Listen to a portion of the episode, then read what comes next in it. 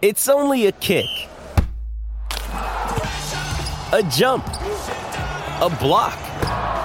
It's only a serve. It's only a tackle, a run. It's only for the fans. After all, it's only pressure. You got this. Adidas. Brandt are experts in agriculture, covering your equipment, parts, and service needs to help you succeed in your field. From behind the stumps to behind the mic, nothing gets past Smithy. This is Mornings with Ian Smith on SENZ. Morena, New Zealand, good morning to you on this morning, this fabulous morning after the night before, of course, uh, test match down in Christchurch. Uh, it came out of nothing. We all thought rain was going to dominate. We had so many texts saying there will be no prospect of play. Uh, just uh, don't worry about it. It'll be a draw. Uh, they'll hardly get any cricket. Well, they got cricket all right. They got spectacular cricket down there. And of course, uh, the Black Caps uh, came out on top. Brilliant, absolutely brilliant. Uh, Brandt, of course, is a great supporter of our show between 9 and 12. they're your local John Deere equipment supplier. doing great things too to help out people in cyclone relief at the moment, providing equipment and vehicles and information. So uh, make sure that uh, if you need some advice in, in uh, that regard, uh, your first port of call is one of the Brandt outlets around the country. Uh, we shall be talking cricket, and we're lucky enough to get Blair Tickner. Of course, uh, he was the man sitting watching, was next man in, actually. Um, so, what were his thoughts? It's his first test win and only his second test, two in a row. So we'll head inside the Black Caps uh, camp very, very shortly. Uh, 9.30, we're going to open up the lines to cricket lovers in particular. Uh, what did you think about how that? How do you get two in, in, in two tests? Two like that. You win one by one run and one by one wicket. It's quite staggering, really. So I'd love to hear from people who were watching it yesterday.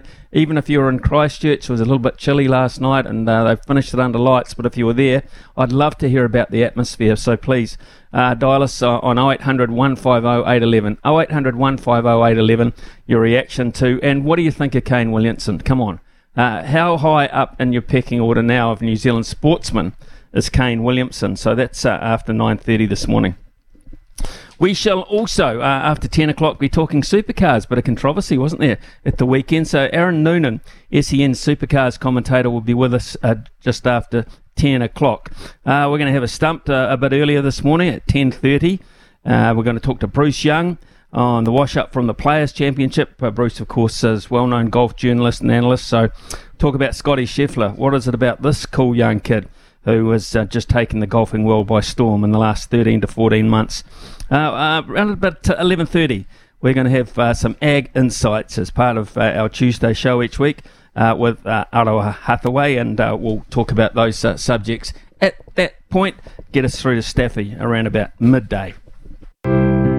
Sport is our religion, and here is Smithy's sermon. Well, no one can admit to enjoying every minute of every job they've ever had, especially when you have been in the workforce for around 45 years. But it certainly helps if you believe in what you are doing and you believe in the product which is at the core of your work. In our case here at SENZ, our product is sport. And we've been in the business for coming up two years. It's been a pleasure and an adventure actually, learning from and about people young and old who have reached the top in their chosen field or are deep into that process. Champions, superstars, administrators, world famous, down to club level. It is a unique collective product shared by millionaires with names like Fox and Alka and Co. Olympic champions Carrington, Twigg, Pairs, Fours and Eights, Sadowski, Synnott, and Porteous, and a multitude of others. Those that back them, administer them, and coach them, or literally carry their bags. World champion teams like the All Blacks, the Black Ferns 7s and 15s, Silver Ferns, the Black Caps, aspirants like the One New Zealand Warriors, the All Whites, the White Ferns, the Tall Blacks, the Football Ferns, all chocker with class individuals with different paths but very similar goals. Every day, every week, there's a new story, a new angle to investigate. Zoe Hobbs, the fastest woman in Australasia the latest to emerge over the weekend. How damn special is that? It's great that SENZ arrived on the scene. Our sport and those involved so deeply committed need it and they deserve it. More and more live commentaries, more and more rights being secured domestically and abroad. This place is growing so quickly. Who wouldn't want to be a part of it? I've been offered a chance to stay on for the long haul, and I'm in boots and all. All up to my eyebrows, in fact. I've seen firsthand lately how sport can be a great lift through despair and loss in your local community. We back winners here like the Otago Nuggets and Self Assured, and I couldn't do without my two minute fix every day with Izzy and Kempy, and with Staffy too, whatever tube you're on. So, yes, it's the long haul with SENZ. Why? Quite simple. It's Kiwi for sport.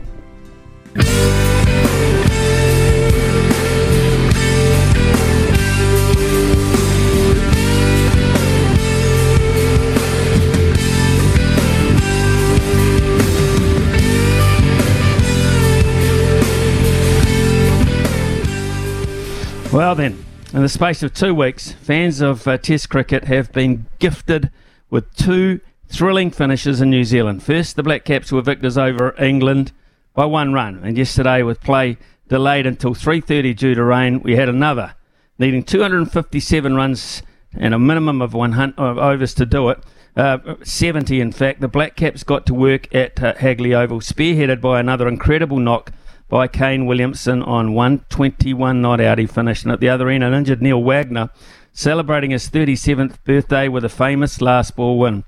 And sitting in the stand, waiting, watching, pretty nervous, I would imagine, is our first guest this morning, Black Caps fast bowler and number 11, Blair Tickner. Good morning to you, Blair. Morning, Smithy. How you going? Oh, I'm going pretty good. How you? How's the head this morning? Uh, yeah, no, pretty good. We we didn't go too uh, too large last night, having a game on Friday, so it was um, but enjoyable. Um, yeah, win obviously. Yes, sir. You don't have a limo to take up the Port Hills in Christchurch. Is that just a Basin Reserve thing? Uh, yeah, we looked for limo companies, but we couldn't find one late in Christchurch. So uh, no, no, we um we we hold that just for the basin. So yeah, no, waiting waiting to get back there, and hopefully we can get another win. Well, share us the emotion that uh, you were uh, part of yesterday in that dressing room because at one stage it looked like it was going to be quite comfortable. Uh, Kane Williamson going so well with Daryl Mitchell, and then all of a sudden there was a bit of mayhem. People uh, getting pads on very quickly, I would imagine. What was the what was the the feeling like in the room? Yeah, it's obviously different in um, Test match cricket when you can um, spread the field differently to white ball cricket. White ball cricket obviously have more guys in the ring and you can get boundaries. And on Hagley Park, it's actually quite hard to score boundaries later on when most guys are on the on the boundary. So um, it was always going to be quite tight, but um, um, Kane had it calculated well, I think. He did. Uh, what about the the procession of wickets that fell? How were you feeling at that point? Uh, yeah, I was uh, didn't really want to bat. I picked up my gear pretty well. Um, early on, so I didn't want to unpack my gear. But um, yeah, it was. I thought Kane had it pretty well calculated, so I thought I wouldn't have to that. But um, yeah, a little bit nervous in the stand waiting on the last over. I was going to say, and then Wags uh, limps out basically with the injuries that he's got. Um, we, we, you went charging out the door before him. You just said, "Good luck, son." Yeah, it was his um, birthday present. Go out in front of me, so nah, um, we if he needed to swing at the end, we thought we, he could do that. Um, obviously, if he got stuck down one end, so um, he yeah he definitely got down the other end for us. So uh, it was pretty awesome to have him there at the end. The the plan to run a by those little the smallest little contingencies. Um, uh, and it came out of a day where, when you woke up, the rain was falling, and you probably thought D R A W draw. So, how quickly did you have to about face there? Yeah, it obviously we had an early lunch and yeah, it didn't look very likely, and then sort of playing games in change rooms, and all of a sudden they said we were a chance to um, play some cricket, and the, the ground dried really fast, and it was it almost was nice having a shorter chase um, just to really break it down, so we knew what sort of numbers we needed, and yeah, it was, it was obviously an exciting finish. So you, you talked about it as a group beforehand, uh, the plan, because you know there have been days gone by where you would think, oh well, we've lost so much time. you know, this is a pretty hard run chase. Let's just bat it out. Um, what was the change in attitude there?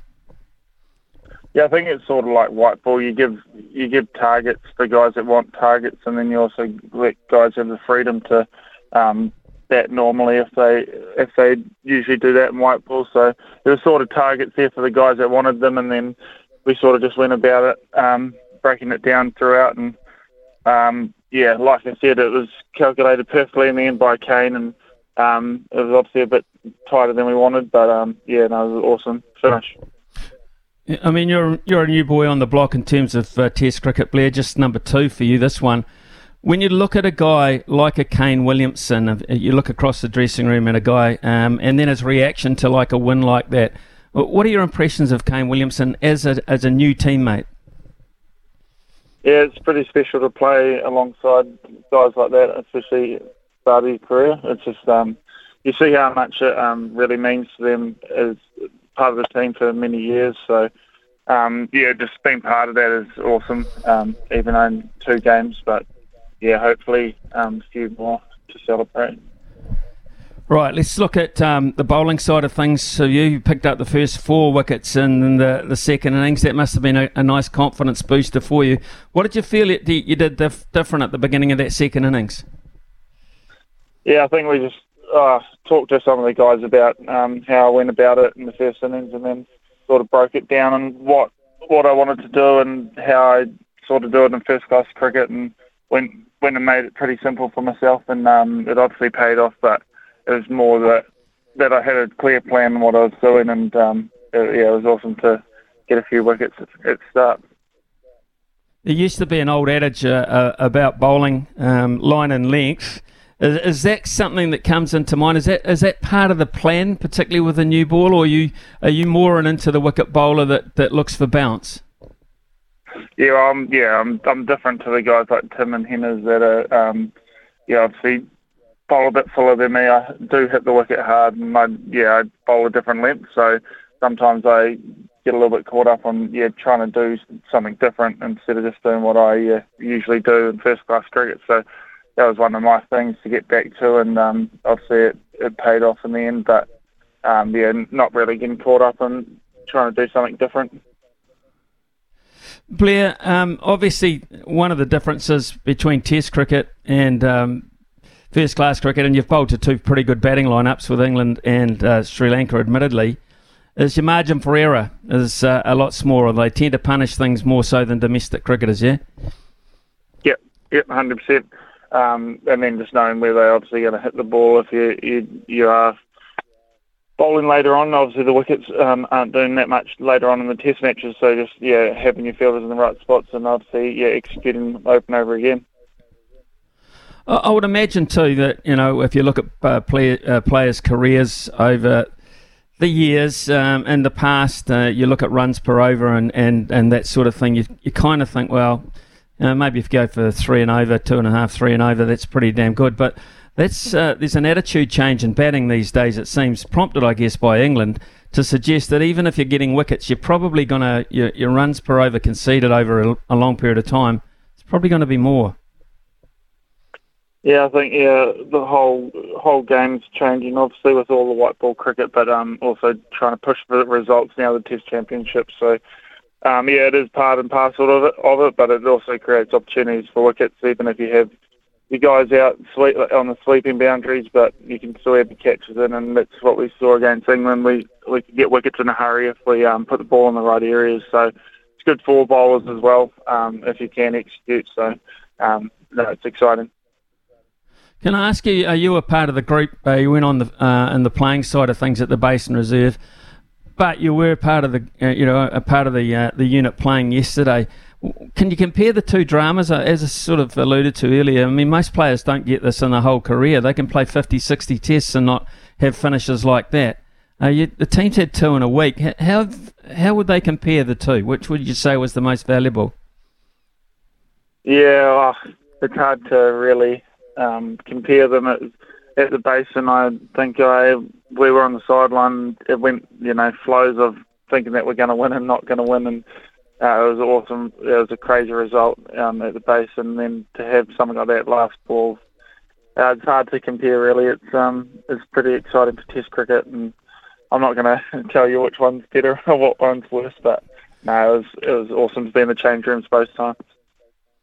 Right, okay. Well, you've been playing on a bit of emotion lately, and I, I need to find out a, a, bit about this from you, Blair. And um, you know, it's been tough for you um, because of the, the effects. You're you're a Bay boy, a Hawke's Bay boy, of course, born and bred. Uh, the effects of the cyclone here, um, but it's been personal for you, hasn't it? Yeah, obviously, just before the um, well, my first test, the cyclone hit, and it was um, yeah, pretty devastating for the whole community of in Hawke's Bay, you'd know, and um, yeah, obviously my father's house um, in Awatoto, Meeanee area, got yeah pretty well done. So um, it was yeah pretty crazy to go back to in between tests, and it's yeah it's sort of when you're away playing cricket, you you tend to get into the normal um, way of life, but you yeah obviously see the scenes still back in, in, in the community that are still hurting a lot. So um, yeah, it's been it's been a yeah pretty tough few weeks. How did it affect you uh, personally? Because uh, we we know you know you're heavily involved uh, in it with, with your parents and that. But I mean, at the end of the day, cricket's just a game, isn't it? And life is a little bit uh, deeper than that. So, how did it dominate your thinking? Yeah, well, in the first test, uh, well, even in my first white ball games, I think I was like heavily nervous and I didn't really uh, have that great a sleep. But the night before um, my first test, it was more thinking about the cyclone, and it sort of took my mind off, yeah, cricket in a way. And it sort of, when I got to the ground, I knew that I had the freedom to play and play for the Hawke's Bay, and it was, yeah, it was obviously a great privilege to play, but um, yeah, it's always on your mind. Yeah, yeah uh, some of your, your Stags teammates rallied around. Is that is that the, true? Yeah, yeah. I um, they were looking. They were just helping out around around Pakowhai and um, Meeanee Awatoto area, and they were just asking for the odd job to help out clear houses around, and they were doing a great job. And then I got home from that test, and they asked if the old man needed some help clearing their house, so we we did a couple of days work there, and yeah, they were awesome um, for us um, clearing all that out. And when you got about 15 guys, it always happens way faster. Yeah, it does. Uh, it's a great story, actually. It's a great story of, of unity because the other thing um, I noticed is that uh, what people may or may not know is you're a cafe owner. Um, your cafe is the 13th Stag. Why is that? Yep, uh, 13th Stag. Um, obviously, I'm playing number 13 and played for the Centre Stag. So that came about about three and a half years ago now, and um, sort of battled through COVID and now flood and everything else. So we're still still alive and kicking. So um, I'm sure that we'll, we'll keep going. So you were um, also uh, providing help for what first first responders and people who were heavily involved. Yeah, so we had the fire crews, helicopter um, pilots, and some guys that came over from Aussie that were helping out the helping out in the Hawke's Bay. So we um, were putting coffees and hot drinks on for them every morning, and um, yeah, it was just awesome to help out. And we did a um, fundraiser day as well at the cafe, um, giving funds back to um, people in need. So it's been um, awesome to help out a little bit, but there's been so many amazing people in the Hawke's Bay that have been doing a lot more than me. So just a little bit, it's a lot, a lot for anyone. Okay, right. Um, some good stuff out. Are your parents okay? Yeah, they're all right. Um, obviously, my old man has a hire company, so he's been flat out trying to get diggers and generators out to people. But um, no, they're all right. That's good to know. Okay, right. Um, no, the good news uh, after or during yesterday's play, of course, is that the, the Black Caps now have named their one day international squad to play Sri Lanka following the second test match, of course, after the Basin. So you're in that squad for all three, so that would be pleasing. And um, what about the adjustment? Uh, how are you going to find going from red back to white? Yeah, obviously you get um, cool opportunities like that to play white ball straight after red ball, but it's um, luckily it's um, one day cricket's a little bit different. You sort of can settle into your length like like Test match cricket, and then there's a bit of depth at the end. So, um, no, excited to get back into the white ball stuff, and then yeah, it's going to be it's cool against Sri Lanka, and obviously the fundraising game in Auckland. it's quite a young bowling attack when you look at it. Um, I, I, would imagine the veteran there would be um, Matt Henry, but then you look at um, Ben Lister, uh, you've got Henry Shipley, yourself. Um, it's it's a pretty young group. Yeah, obviously we've got a, a few of the guys going away for the IPL, so um, it just gives opportunities for younger guys coming through and obviously um, show the depth of New Zealand cricket when they're away. So now it's a good opportunity for us guys that haven't played as much um, cricket. Um, I've also got uh, questions thrown at me here. Just sort of uh, your mullet and moustache combo. Is there anyone you style yourself on? There you go.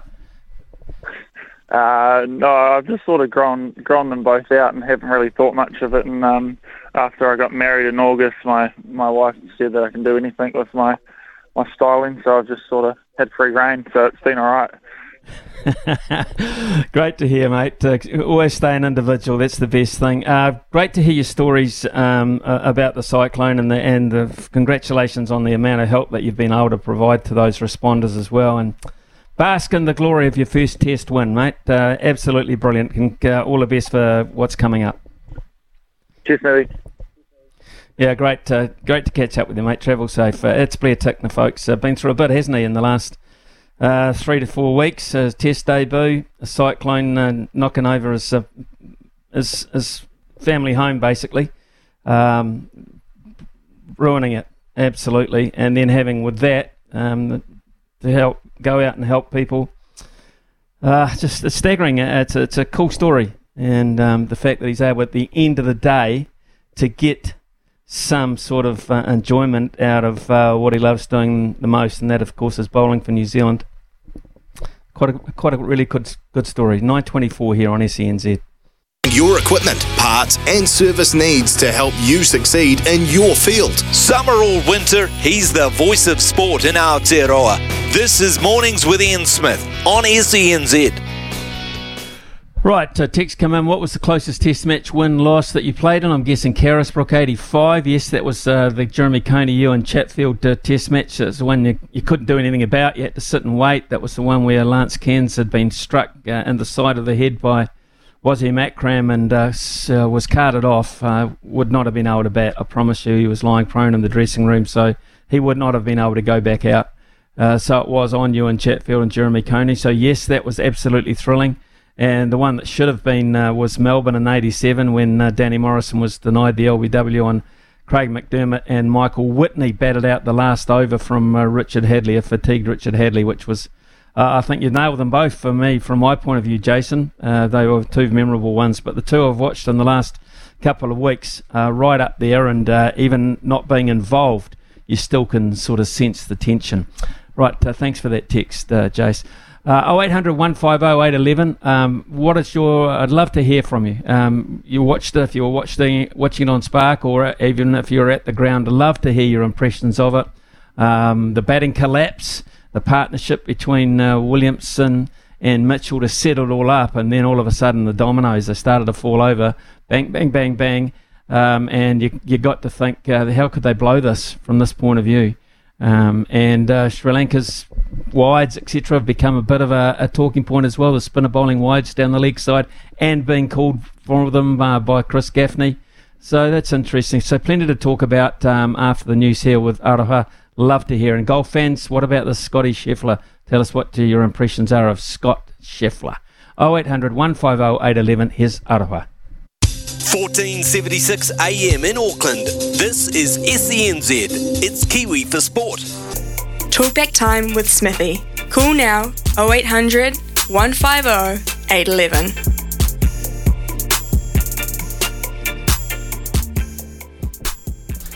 Nine thirty-four here on SENZ. First uh, caller this morning is uh, Michael from the beautiful Tutukaka. Michael, good morning to you.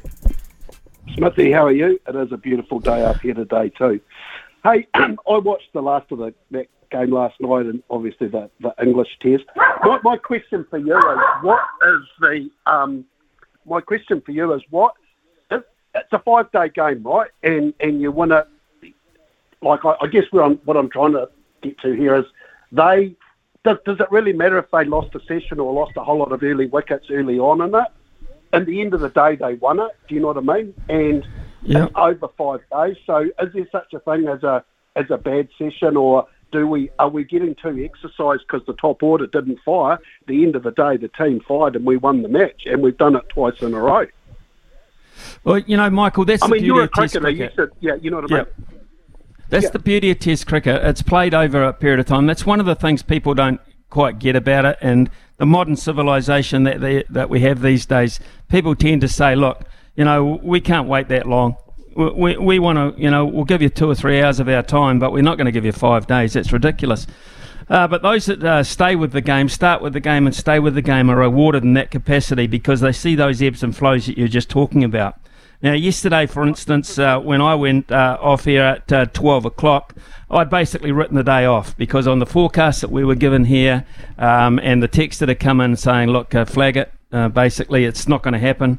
Uh, and the attitude of the past of, of uh, New Zealand sides in particular who would say, look, we've lost that much time. It's not a realistic run chase this anymore. Let's just uh, bat the time out and shake hands around about five o'clock. Uh, but that was a change in attitude, which I really did. Um, I I really did enjoy, and at the end of it, it paid a dividend.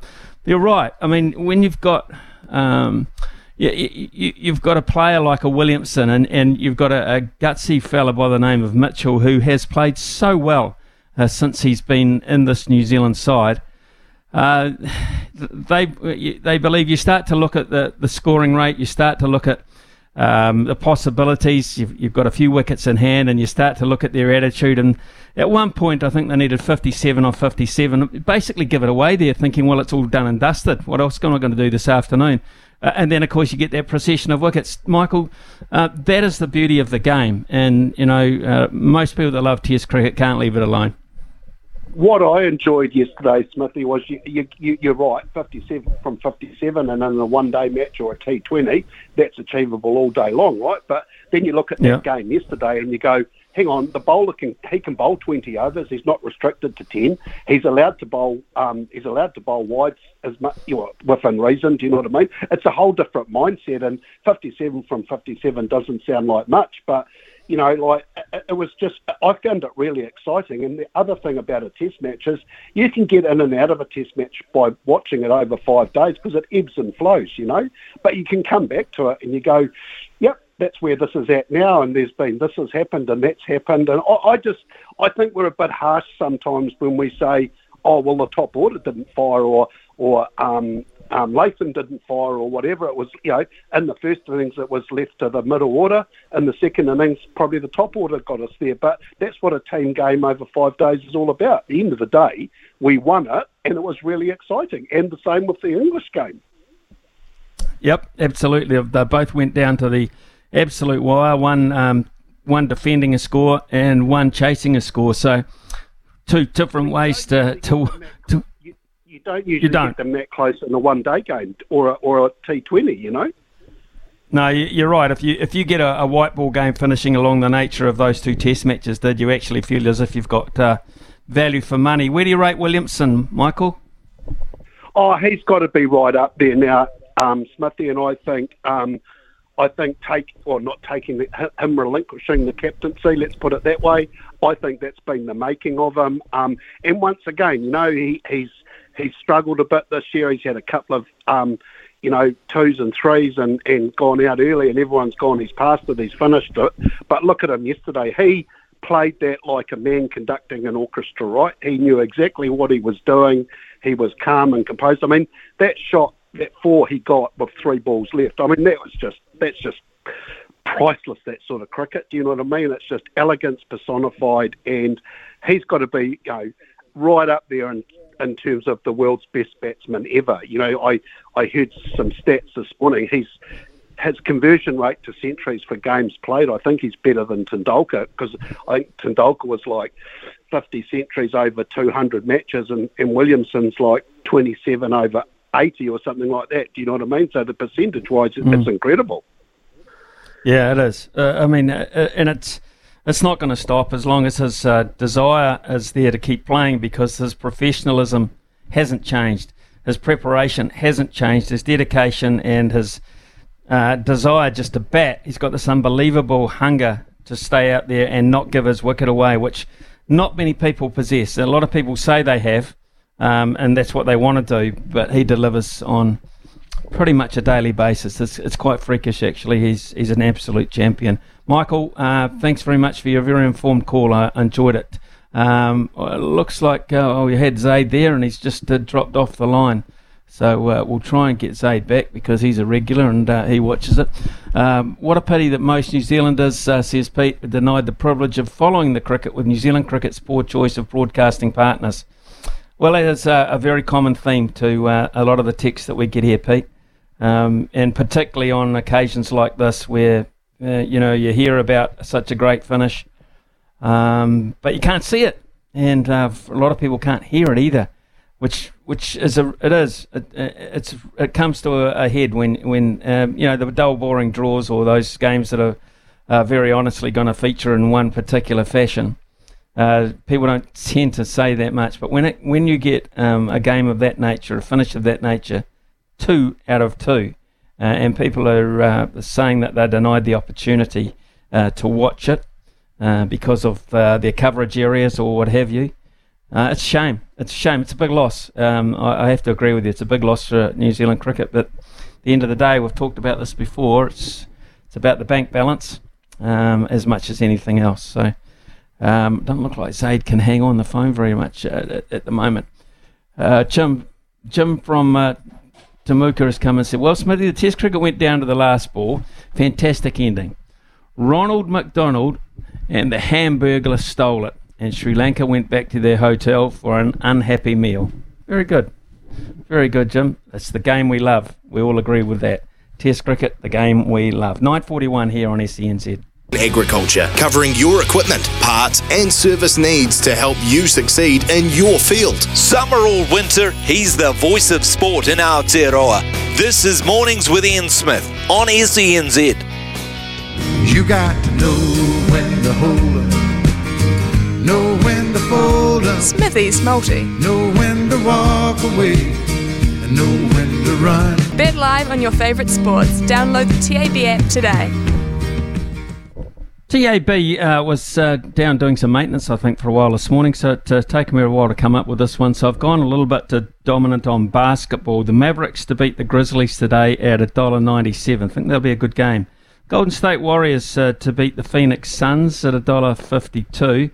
And tomorrow morning, uh, Manchester City, I think they'll mop up uh, Leipzig uh, at a dollar thirty. So combine that together, the Mavericks, the Golden State Warriors, and the Manchester City, three dollars eighty nine. And of course, yesterday um, we took the Black Caps to win at a four dollars fifteen.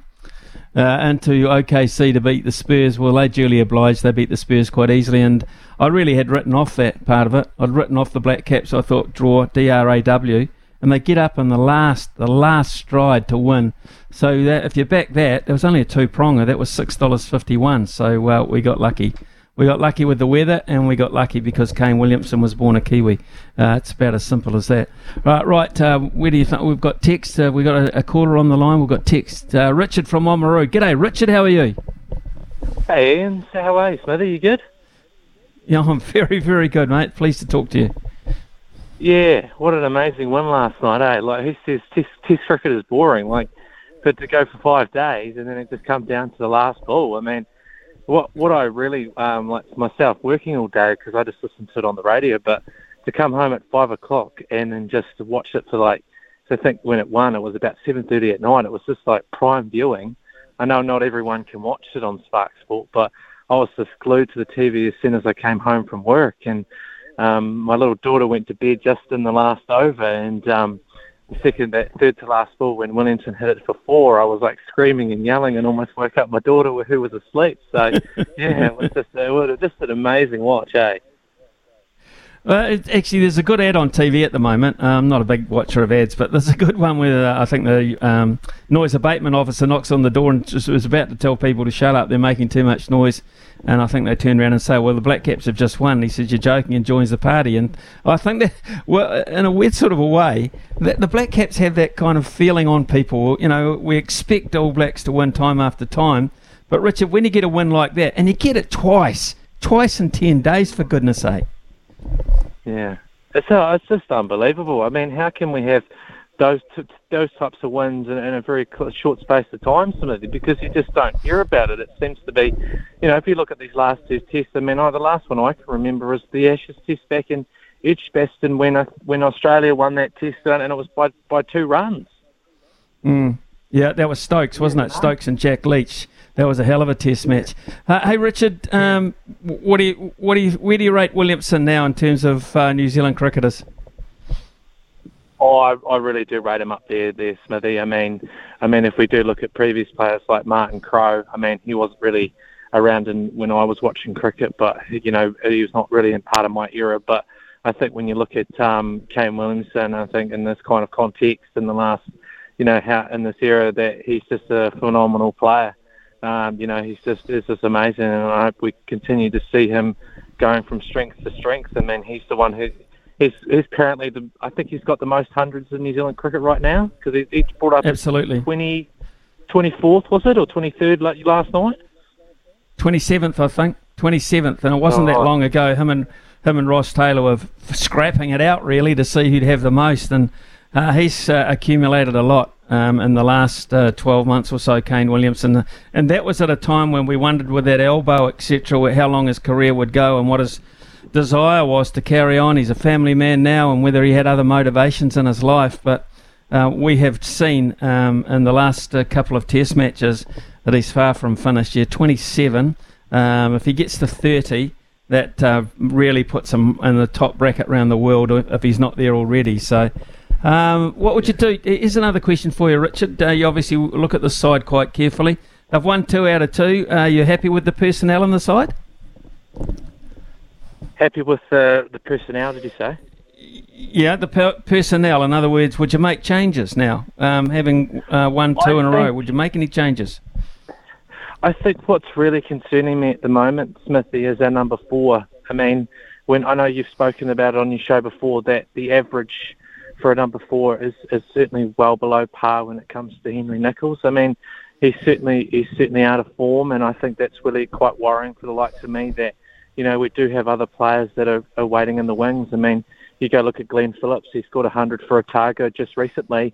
And I know when it comes to Will Young, I mean, he's gone back into domestic cricket to play at Rangiora this week, and hopefully he'll score runs. But I think it's our, um, I think our main concern. I mean, I wouldn't change our top order. I think Conway and Latham are doing well at the top. I mean, even I don't know why Conway was pushed to four. I mean, he got 200 on debut, opening the batting, and then I would when it comes to Williamson, he doesn't move. He's our rocket number three. But when it comes to our number four, that's where my main concern is because, um, you know, he, when it comes to Henry Nicholls, as he's that's the thing. Like, uh, as soon as he's gone up to number four, he hasn't really kind of shined in that position, and his form's kind of kind of waning there, Smithy. So I think mm. when it comes into the next test, are we going to keep Nicholls there when he's out of form, or are we going to go for someone like um, a Will Young and put him at four? What do you reckon?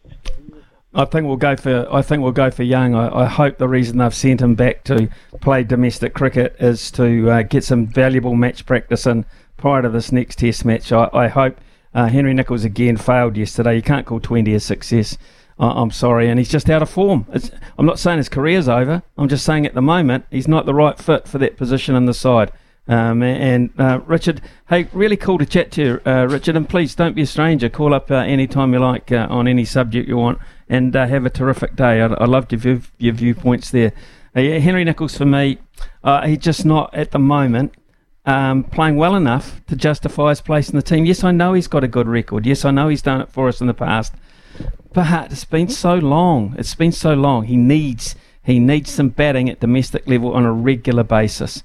It is 9.53. We'll be back shortly experts in agriculture, covering your equipment, parts, and service needs to help you succeed in your field. Summer or winter, he's the voice of sport in Aotearoa.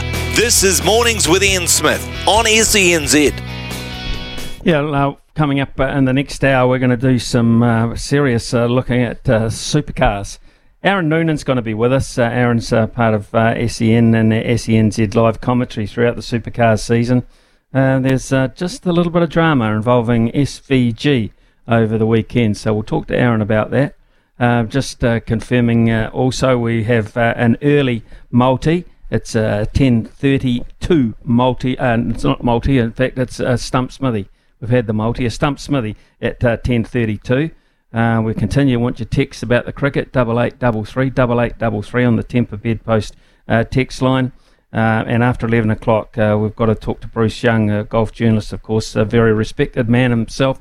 Uh, and about Scott Scheffler and uh, this uh, fantastic 13 to 14 months that this guy's put together. And of course, there's a live golf tournament coming up um, in Adelaide, not too far away. And the Masters will have up to 17 live golfers. 17 live golfers have been given uh, the royal invite to play at the Masters. What will the atmosphere be like there? Interesting. Bruce Young after 11 o'clock, uh, but it's 10 o'clock now with Aroha and the news. Brandt are experts in agriculture, covering your equipment, parts, and service needs to help you succeed in your field. From behind the stumps to behind the mic, nothing gets past Smithy. This is Mornings with Ian Smith on SENZ. He's on his way home, down the hill, near Nobby's Beach for the final time. The crowd giving him a warm celebration, a warm welcome as he's on his way to the checkered flag. Yesterday, he won. He had it taken away from him for a technical infringement.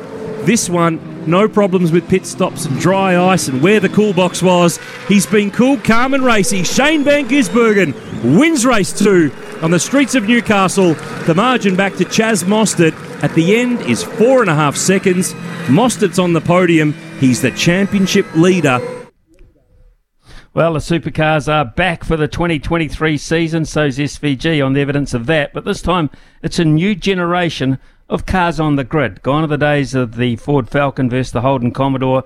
Now it's the Ford Mustang up against the Chevy Camaro. It all kicked off an incredible amount of drama at the Newcastle Street Circuit involving great New Zealander, yep, Shane Van Gisbergen. SEN and SEN has live commentary throughout the supercar season. And with us now is our commentator, Aaron Noonan. Aaron, good morning to you. Thank you for your time. Yeah, pleasure, Smithy. How are you, mate? I'm really good, thanks, mate. Hey, listen, uh, before we get to uh, the drama, what about the crowd? 167,000 in the crowd. How did you rate that as a season opener in the 20 years you've had covering Australian motorsport? Oh, it's right up there, Smithy. Absolutely. It, it was a great crowd, great weather, great way to start a new season. First time we've ever done it, though, in Newcastle. For many years, we, we were in Adelaide for the first round of the season, but that's now the last round of the Supercars Championship. And Newcastle, when it was on the calendar, was the last round. So they've swapped spots. It felt a little strange being uh, there this time of year, but um, three years away. We haven't had that event for three years because of COVID. So the fans voted with their feet, and I think there was probably a, a little bit of a question mark with, as you mentioned before, that we've no more Holden. It's gone. That era is is over, and there was probably uh, probably a few question marks whether fans would stick with the sport to the degree that they have in the past without that uh, traditional rivalry. But I think they voted with their feet. We saw on the weekend that they're they're as into supercars as they've ever been, the motor racing faithful, and they got one heck of a fight on the track for two days of racing on the weekend, and of course, plenty of controversy swirling around the place uh, before and after it all as well, which keeps it all buzzing along. Yeah, interesting actually. We'll talk about that uh, if you like. A protest was lodged against Triple Eight Racing following that first race uh, with uh, Van Gisbergen and Brock Feeney finishing first and second. They were found to have their cooling systems packed with dry ice and to the right of the driver, not on the passenger side as per the rules. Does that just come down to safety, or the, does it give them any great advantage?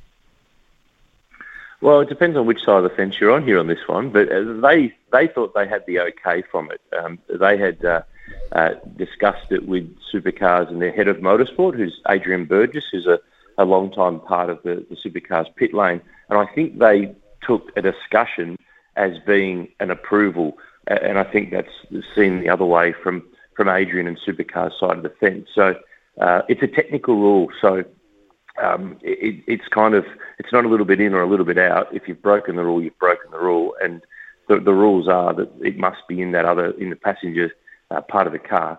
And the only course for the, the stewards in that matter was to exclude he, uh, being Shane, and Brock Feeney, his young Aussie teammate, from first and second in the race. Now, the Triple Eight team have appealed that, so uh, the the story's not finished there yet. Whether they get their points and their results back remains to be seen, but they are certainly going to fight to try to uh, reclaim those points because it's not just for the drivers.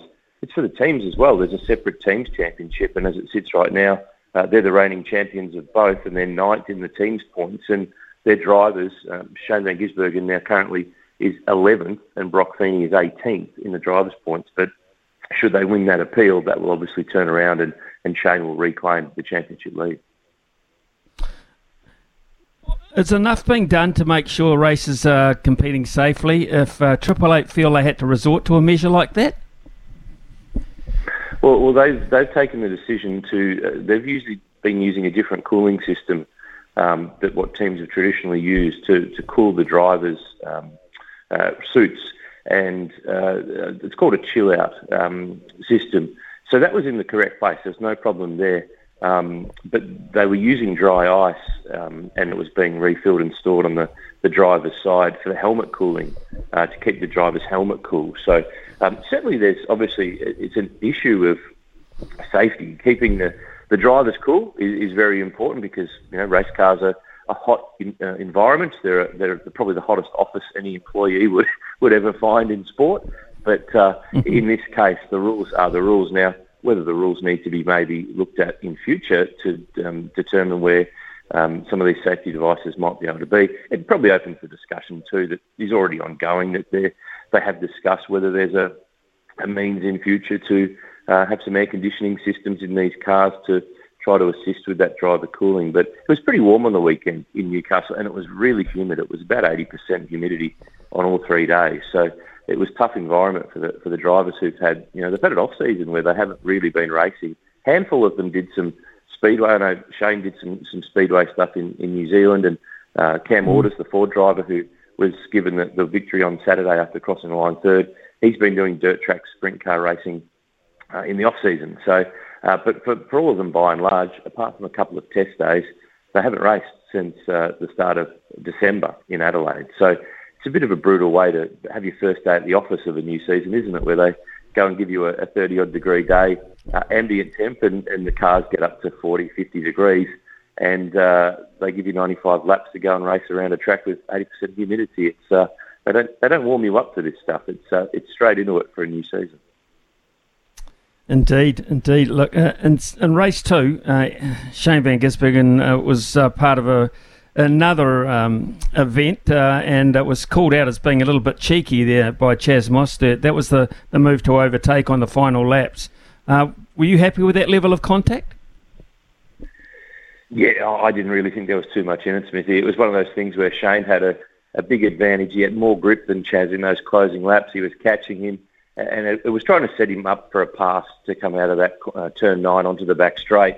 And um, he was already pinched across to the right up against the concrete wall. Chaz just moved across a little bit to try to um, open up, and there was a little bit of a rub there. But uh, as Craig Baird, the, the Kiwi, uh, former long-time driver, he's the driving standards advisor, and um, he basically is he's kind of the guy who recommends the penalties if there's one that's required. In this case, it was a bit of both. I mean, Shane had his car in a place to try to uh, set himself up for the run off the corner. Chaz just moved across a little bit. There was a little bit of a bump. But it wasn't a case of, I don't feel Shane, you know, drilling into the back of Chaz and pushing him wide to open up the corner to, to go on by. Uh, and that's how Craig has, has looked at it too. Hence, it was deemed play on a racing incident. And, um, and I think to Chaz, um, to his credit in the aftermath, once he'd seen the vision, he didn't quite realise that there was an overlap where his car and, and Shane's car were, were not exactly uh, fully separated. And as he moved across, he um, you know, the rear of his car went across the front and bumped the front of Shane. So I think even he said sort of, okay, well, I get it, I see it, I've seen the vision and, and know how it was. So I think that was probably the least controversial element to the whole weekend for Shane. Um, and there's been, and he actually posted on social media overnight to explain himself uh, a little bit more in the wake of his um, actions post race on Sunday, where he, he re- basically refused to uh, speak at the the press conference and in the aftermath of the, the TV interviews after the race because uh, he um, has made some comments earlier in the weekend about the, the new cars, the Gen 3 cars, and um, mm. he's not a big fan of them and, and he's bitten his tongue, I think, during the off season. He hasn't made much public comment at all, but he made some comments on Friday about the heat in the cars and on Saturday about their, uh, excuse me, raceability as well.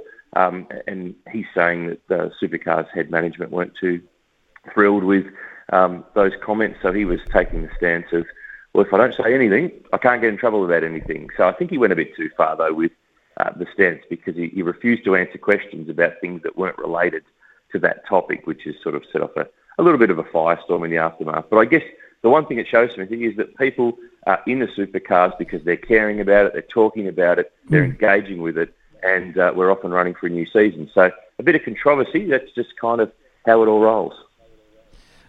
Uh, you're right. You're absolutely right. Um, and there's probably no such thing when it comes to that kind of thing as a bad headline. And uh, uh, if it's in the headlines, it's in the news, and people are taking interest, which uh, they will have certainly been doing with the new cars. What was your impression? Was was uh, his were his views a consensus amongst the drivers? What what were you making of the actual performance levels of the new cars? Well, completely different to, to everything that we've had previously in supercars. So the, the, the chassis are different, the engines are different, the wheels are different.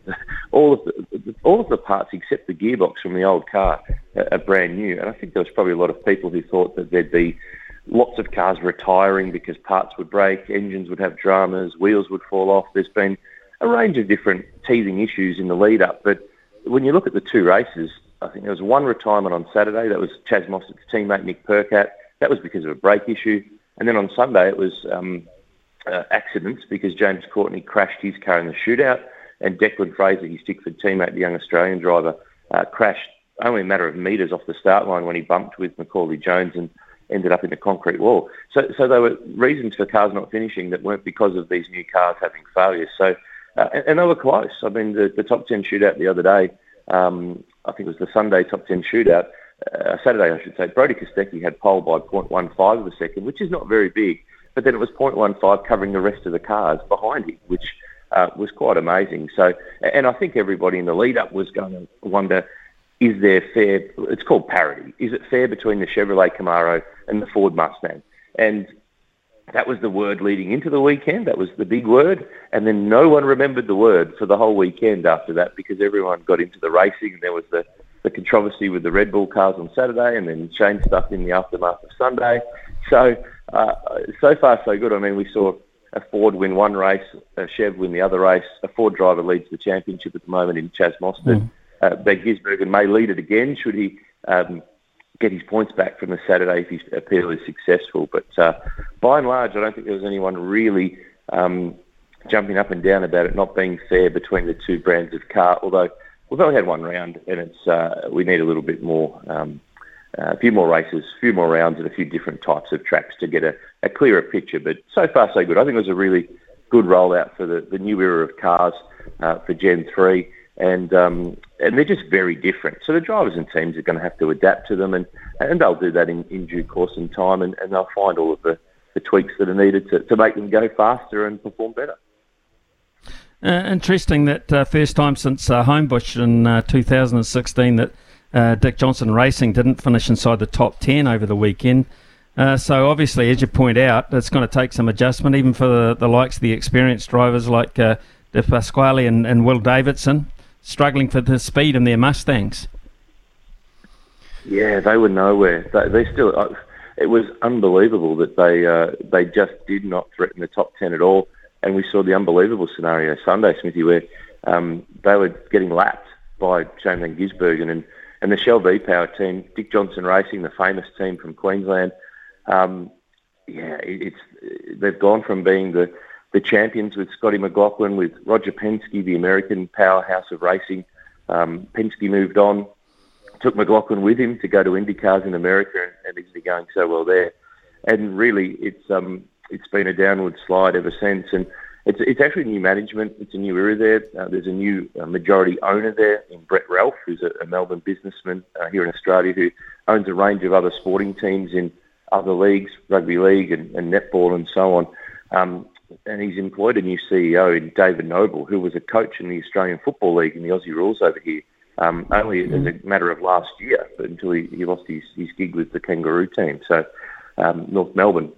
So really different era there, and they've not started the best way possible. In fact, they were the, the of the five different teams that race Fords, they were fifth. So they have really got to claw their way out. They've got a, a bit of an issue on their hands, and um, they've got to turn it around really fast. This uh, last season, of course, it was like nobody could stop uh, Van Gisbergen. uh, disqualification, uh, apart from the odd disqualification. Uh, do you feel as if it's going to be a, a lot more even this year with these new cars?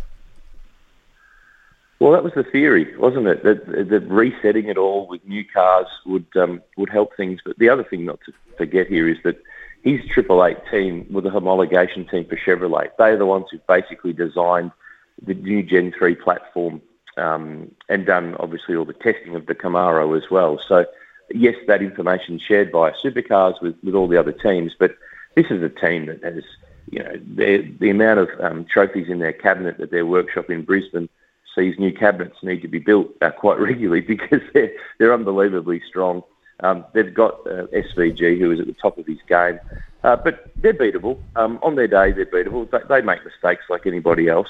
Um, so I think you, you probably need to look at um, can Brock Feeney, Shane's teammate, step it up and, and get a bit closer? Chaz Mostert's clearly a factor. Cam Waters is a factor for Ford. Um, so they are the raging favourites, and they showed the speed on I mean, Shane won the race on Saturday by 14 seconds, and he won on Sunday by just under five, although it was six laps shorter than originally scheduled because of the, the time that was lost with the repairs to the barrier uh, after the crash at the start line. So he could have won by potentially uh, a little bit more. So um, we've changed the rules, we've changed the game, we've changed the cars, but we've kind of got the, the same result in terms of, of Shane and Triple Eight strength. But uh, that's probably to have been expected because they're at the top of their game, but by no means will they win every race. Um, you simply can't stay up uh, on the wave all the way through a 28 race, 12 round season. So, um, and I think a lot of teams would have taken a little bit of heart away from the weekend in terms of the way that their, their speed was, how they rolled their new cars out, their reliability. So uh, it, it's on for young and old when we get to Melbourne for the Grand Prix uh, at Albert Park in a couple of weeks' time, no doubt. Well, we look forward to that. We look forward to your call as well, uh, Aaron. Uh, yeah, Melbourne uh, as uh, in a fortnight's time. So we look forward to to just see how they've progressed as well uh, in their new machines. Uh, thanks for your time this morning. Very enlightening, um, and all the best. Pleasure, Smithy. Chat soon. Yeah, absolutely. Look forward to it. Uh, Aaron Noonan out of Australia there uh, with uh, the latest on the supercars after Newcastle, the first event of the season at Newcastle rather than Adelaide. it is coming up to 10.19 here on SENZ are experts in agriculture, covering your equipment, parts, and service needs to help you succeed in your field. Summer or winter, he's the voice of sport in our Aotearoa. This is Mornings with Ian Smith on SENZ. Right, uh, we can't stop uh, talking about this great win from the Fijian Drua over the Crusaders, or people in Christchurch have probably stopped it, but we haven't because it was just the, the turn up of the weekend and what a great result overall for rugby in, in the islands. Uh, they talked a bit about it too in the rugby run. This is Justin Marshall and Ricardo Ball. In fact, they were uh, lucky enough to get hold of Jacko Glenn Jackson, the Fijian Drua assistant coach. They got him on their show. Look, uh, no, the boys were good mates. It's, um, I think uh, one of the biggest words during the week was the belief that they can do it. Um, uh, last year we lost by 60, and I think half the boys were so excited to meet their heroes, really, of the Crusaders team. So it was, uh, first of all, just to get in their mindset that they can actually give it a go and, and give them a good run, and then um, hopefully, you know, with the heat and the, and the Lautoka crowd, we could we could come um, in the last 20 minutes and, and get a victory. So, sort of what happened. So it was a pretty awesome experience for the boys. Glenn, watching that game, you know, especially the way it started, and the Crusaders got a couple of tries from rolling walls. I looked at their tight five on paper and I thought, oh, well, here we go again. That's what they're going to do. Um, what was the thought in the commentary box when it went to, uh, in the commentary, in the coaching box when it went to 12 0?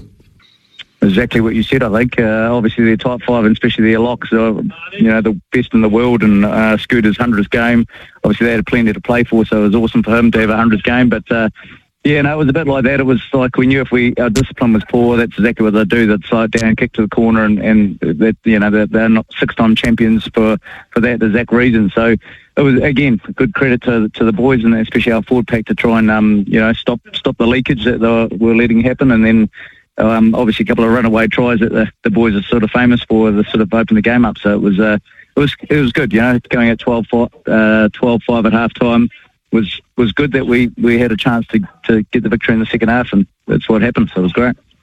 Jacko, when you saw the side that, that Scott Robertson named, um, how, how did that make you feel? Did it fill you with a little bit more sort of I guess, encouragement, or did you just feel it's just typical Crusaders? They've got the depth. Yes, there's no Mo'unga, um, there's no Ethan Blackadder, whatever it might be.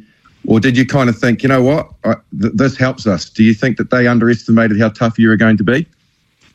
Uh, mate, I don't think they underestimated. I mean, they, like you said, that they're six-time champions, and so they've got a squad that can, can win whenever they want. I, I think the two names that you probably mentioned the most is the two that we sort of most thankful weren't playing. It was good. Richie was actually there on holiday, so we I thanked him after the game for not uh, donging on the red and black. But uh, um, yeah, they were they, they were obviously the two form players for them, and especially Richie. Obviously, every time he plays for the Crusaders, I think their win rates over ninety percent. So. Um, Fergus Burke, we knew, is a, is a fantastic rugby player and had a great Mitre 10 Cup, but uh, it certainly gave the boys a little bit of hope. And again, I, I'll probably put it down to just the belief that, okay, well, we know why they won is because of, of Richie a lot of the time. So just the belief that, well, we're a chance uh, against against the, this Crusader team is, um, was, was something that helped us a lot. Now you've got uh, a week to prepare to take the boys uh, to Queensland to take on uh, the Reds. What's the plan this week? And I, I guess maybe motivationally, how do you how do you get them up again and, and, and not too carried away with this, if you like? One of the greatest things of coaching uh, a Fiji team and the Fijian culture is uh, sometimes you never know if they won or lost in the change shed. It's a pretty similar sort of uh, outlook on life. Um, so uh, th- th- they they bounce back super well from, from a loss and from a win. So it's really good. We've got a Sunday game, so it gives us an extra day of uh, training. And uh, the boys are actually on the road for the for a week because we're staying over in Brisbane and then heading to the Highlanders. So it's a good time to probably to take the boys into camp and um, just you know we, we knew we had a really hard start in this draw and if we could pick up one one win we're sort of moving well but to pick up two is a, is a good way to, to head into onto the road and, and, and just get the boys into a hotel and eat some good food. Yeah, yeah, indeed. And uh, obviously, you're two from three now. I was going to ask you that too. Pre season, what was the goal? What was the, you know, talking amongst the uh, leadership group, the coaching group, what was the goal setting like for this season for you guys? It sounds like you're well ahead of the curve. Yeah, we are. I, I think uh, if you looked at the draw, we've got a pretty good draw at the back end. Uh, we've got sort of uh, four home games in our last six, so it was sort of try and try and stay there or thereabouts uh, for the beginning of the season and, and, and sort of come home strongly. So, as you said, to to get where we are now, sort of um, a little bit above where we hoped we were, but we had a pretty good pre-season, and, and as Marshy and anyone knows, that you know winning becomes a bit of a bit of a habit, really. So we won our two pre-season games well, and then and then now two that. So the boys actually getting a real bit bit of belief around uh, winning is, is is a culture. Well, last year we probably had a losing culture, so it's, it's nice to change around. Just final question, Jacko, because I know uh, at Seventh Heaven that the beer is really cold and you're a thirsty man, so you'll be looking forward to getting your lips around one of those to celebrate. Um, but, mate, you've got to tell me, what were you thinking when old mate Valentini stepped, stepped up to kick that winning penalty? He hadn't, he hadn't kicked the goal at all, and were you thinking, oh my goodness, this could go anywhere?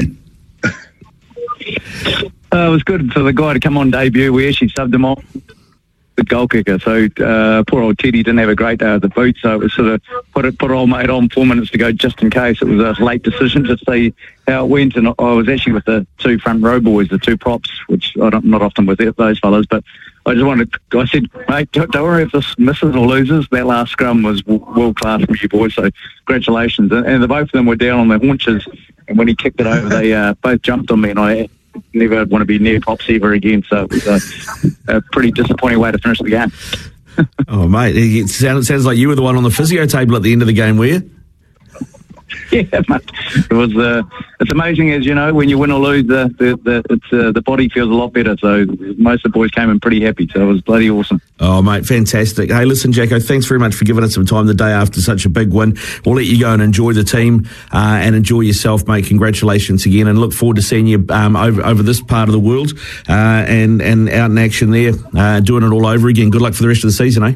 Cheers, Jacko. Thanks again. I just want to say we'll, we'll go out to Scott Barrett, mate. Awesome hundred games. So thanks for coming out. Bloody awesome. Yeah, awesome. All right. Uh, I think uh, I often use word, but it was awesome. It was awesome. The Drua beating uh, the Crusaders and uh, Jacko. Um, reflecting on it there before he uh, headed out into the night, and uh, yeah, Justin Marshall was uh, right. He is a bit of a thirsty man. I've been on the uh, receiving end of that a couple of times. It is uh, ten thirty one here on SENZ. Before we go to the news, it's time to tell you to call us here on 0800 150 811. We're going an hour early. An hour early with Stump Smithy today, 0800 150 811.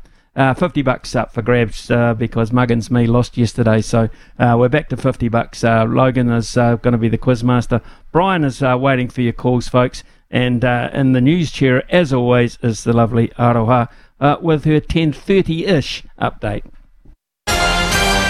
Ian Smith's had a good match here. Stumped by Smithy. Ian Smith really is top class at his job. It's a new day. It's a new $50 TAB bonus bet up for grabs here on Stumped with SENZ Mornings and Ian Smith. Smithy, great to hear you signing back on, sticking with the team. Yeah, I look uh, forward to it actually. Um, you know, uh, this day and age, um, you know, so much sport on, and uh, of course, when we started the slogan, um, it was well, nearly two years ago. I think July nineteenth is our anniversary, so it's coming around pretty quickly. Um, and uh, you know, it's been fun, absolutely revealing uh, to talk to people that it's been education as well. I think that you, you should never uh, underestimate what you can learn, even at this ripe old age. Um, thinking you know quite a lot about sport, I know nothing. When you talk to some of the people that we have, uh, uh great people around this country, around the world, in fact. So um, that's the joy of it.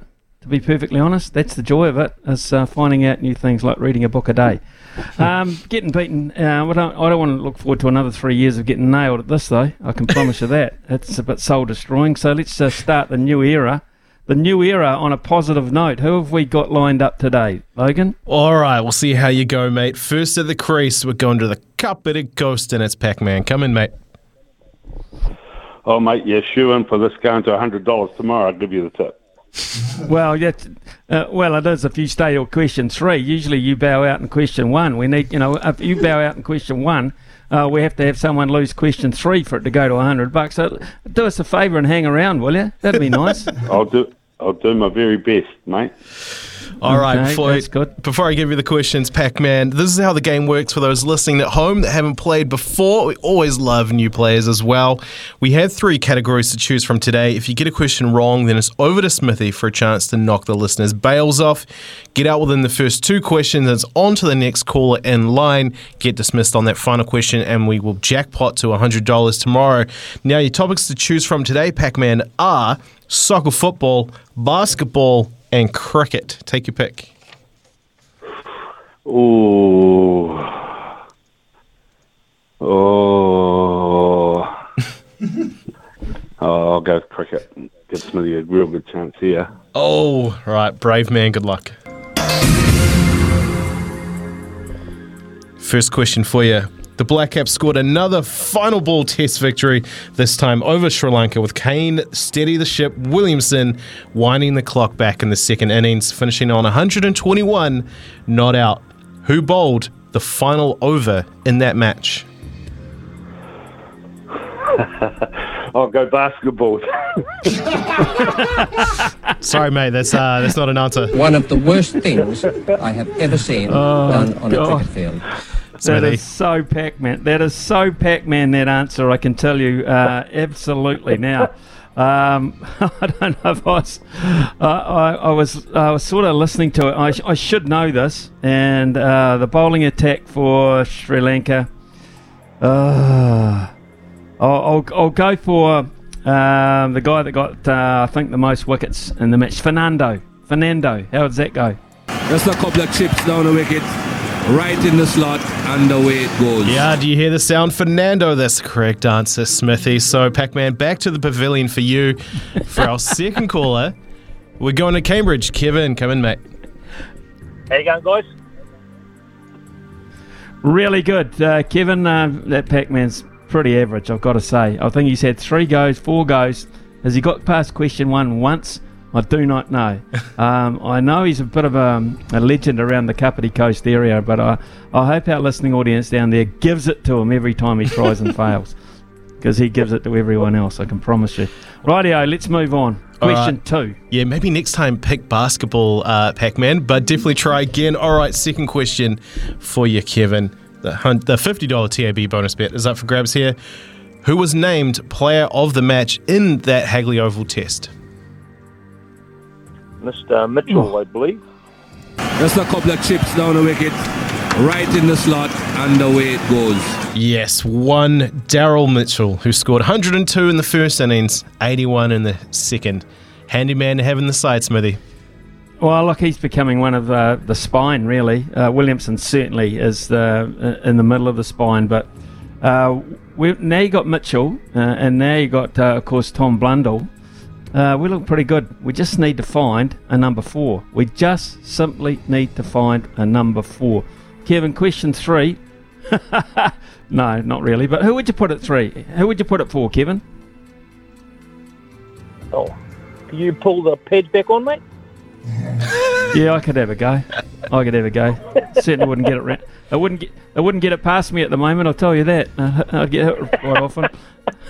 Um, right, right. Let's, let's get serious. Let's get to the question. All right, last question for you: the fifty-dollar TAB bonus bet on the line here.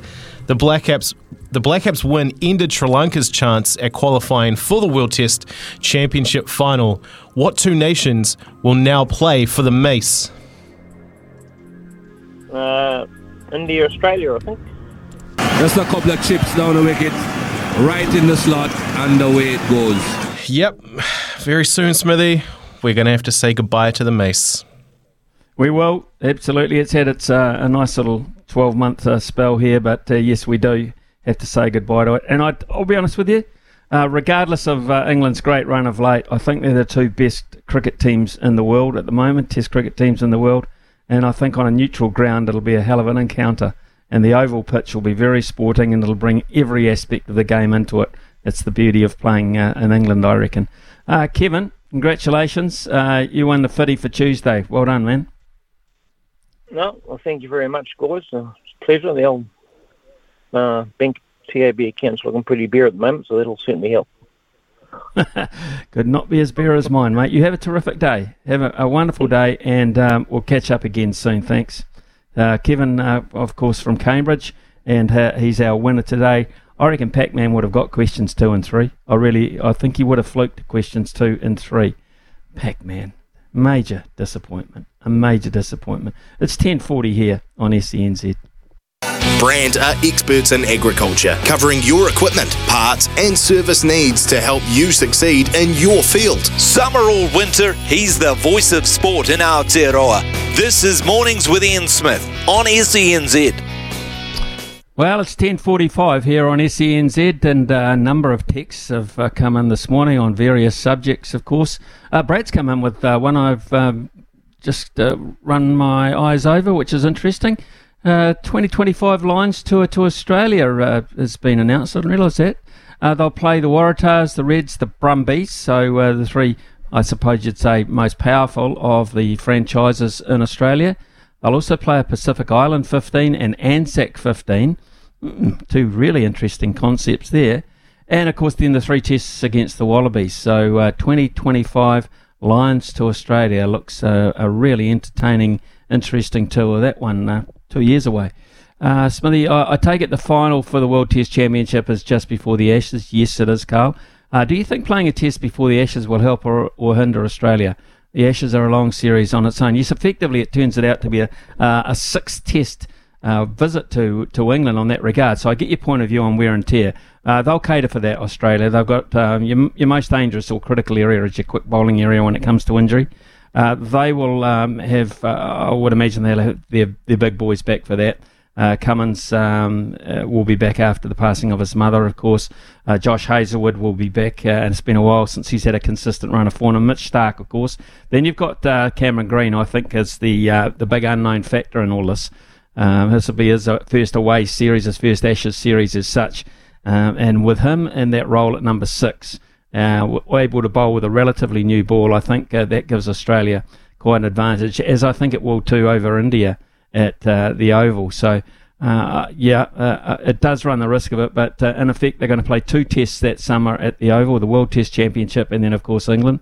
but they'll also have the resources, um, and Australia grew uh, grew, I think, and, and became a better unit as that tour to India. Didn't win the Border Gavaskar, but I think the cricket got better as the tour went on.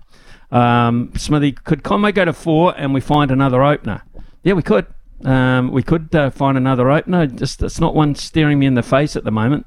Uh, Jeet Raval kept going, uh, scoring runs. Uh, it's an outside possibility for me. Jeet Raval, of course, uh, has had a taste of Test cricket, got 100, wasn't that successful, particularly against Australia and Australia, which was his last series.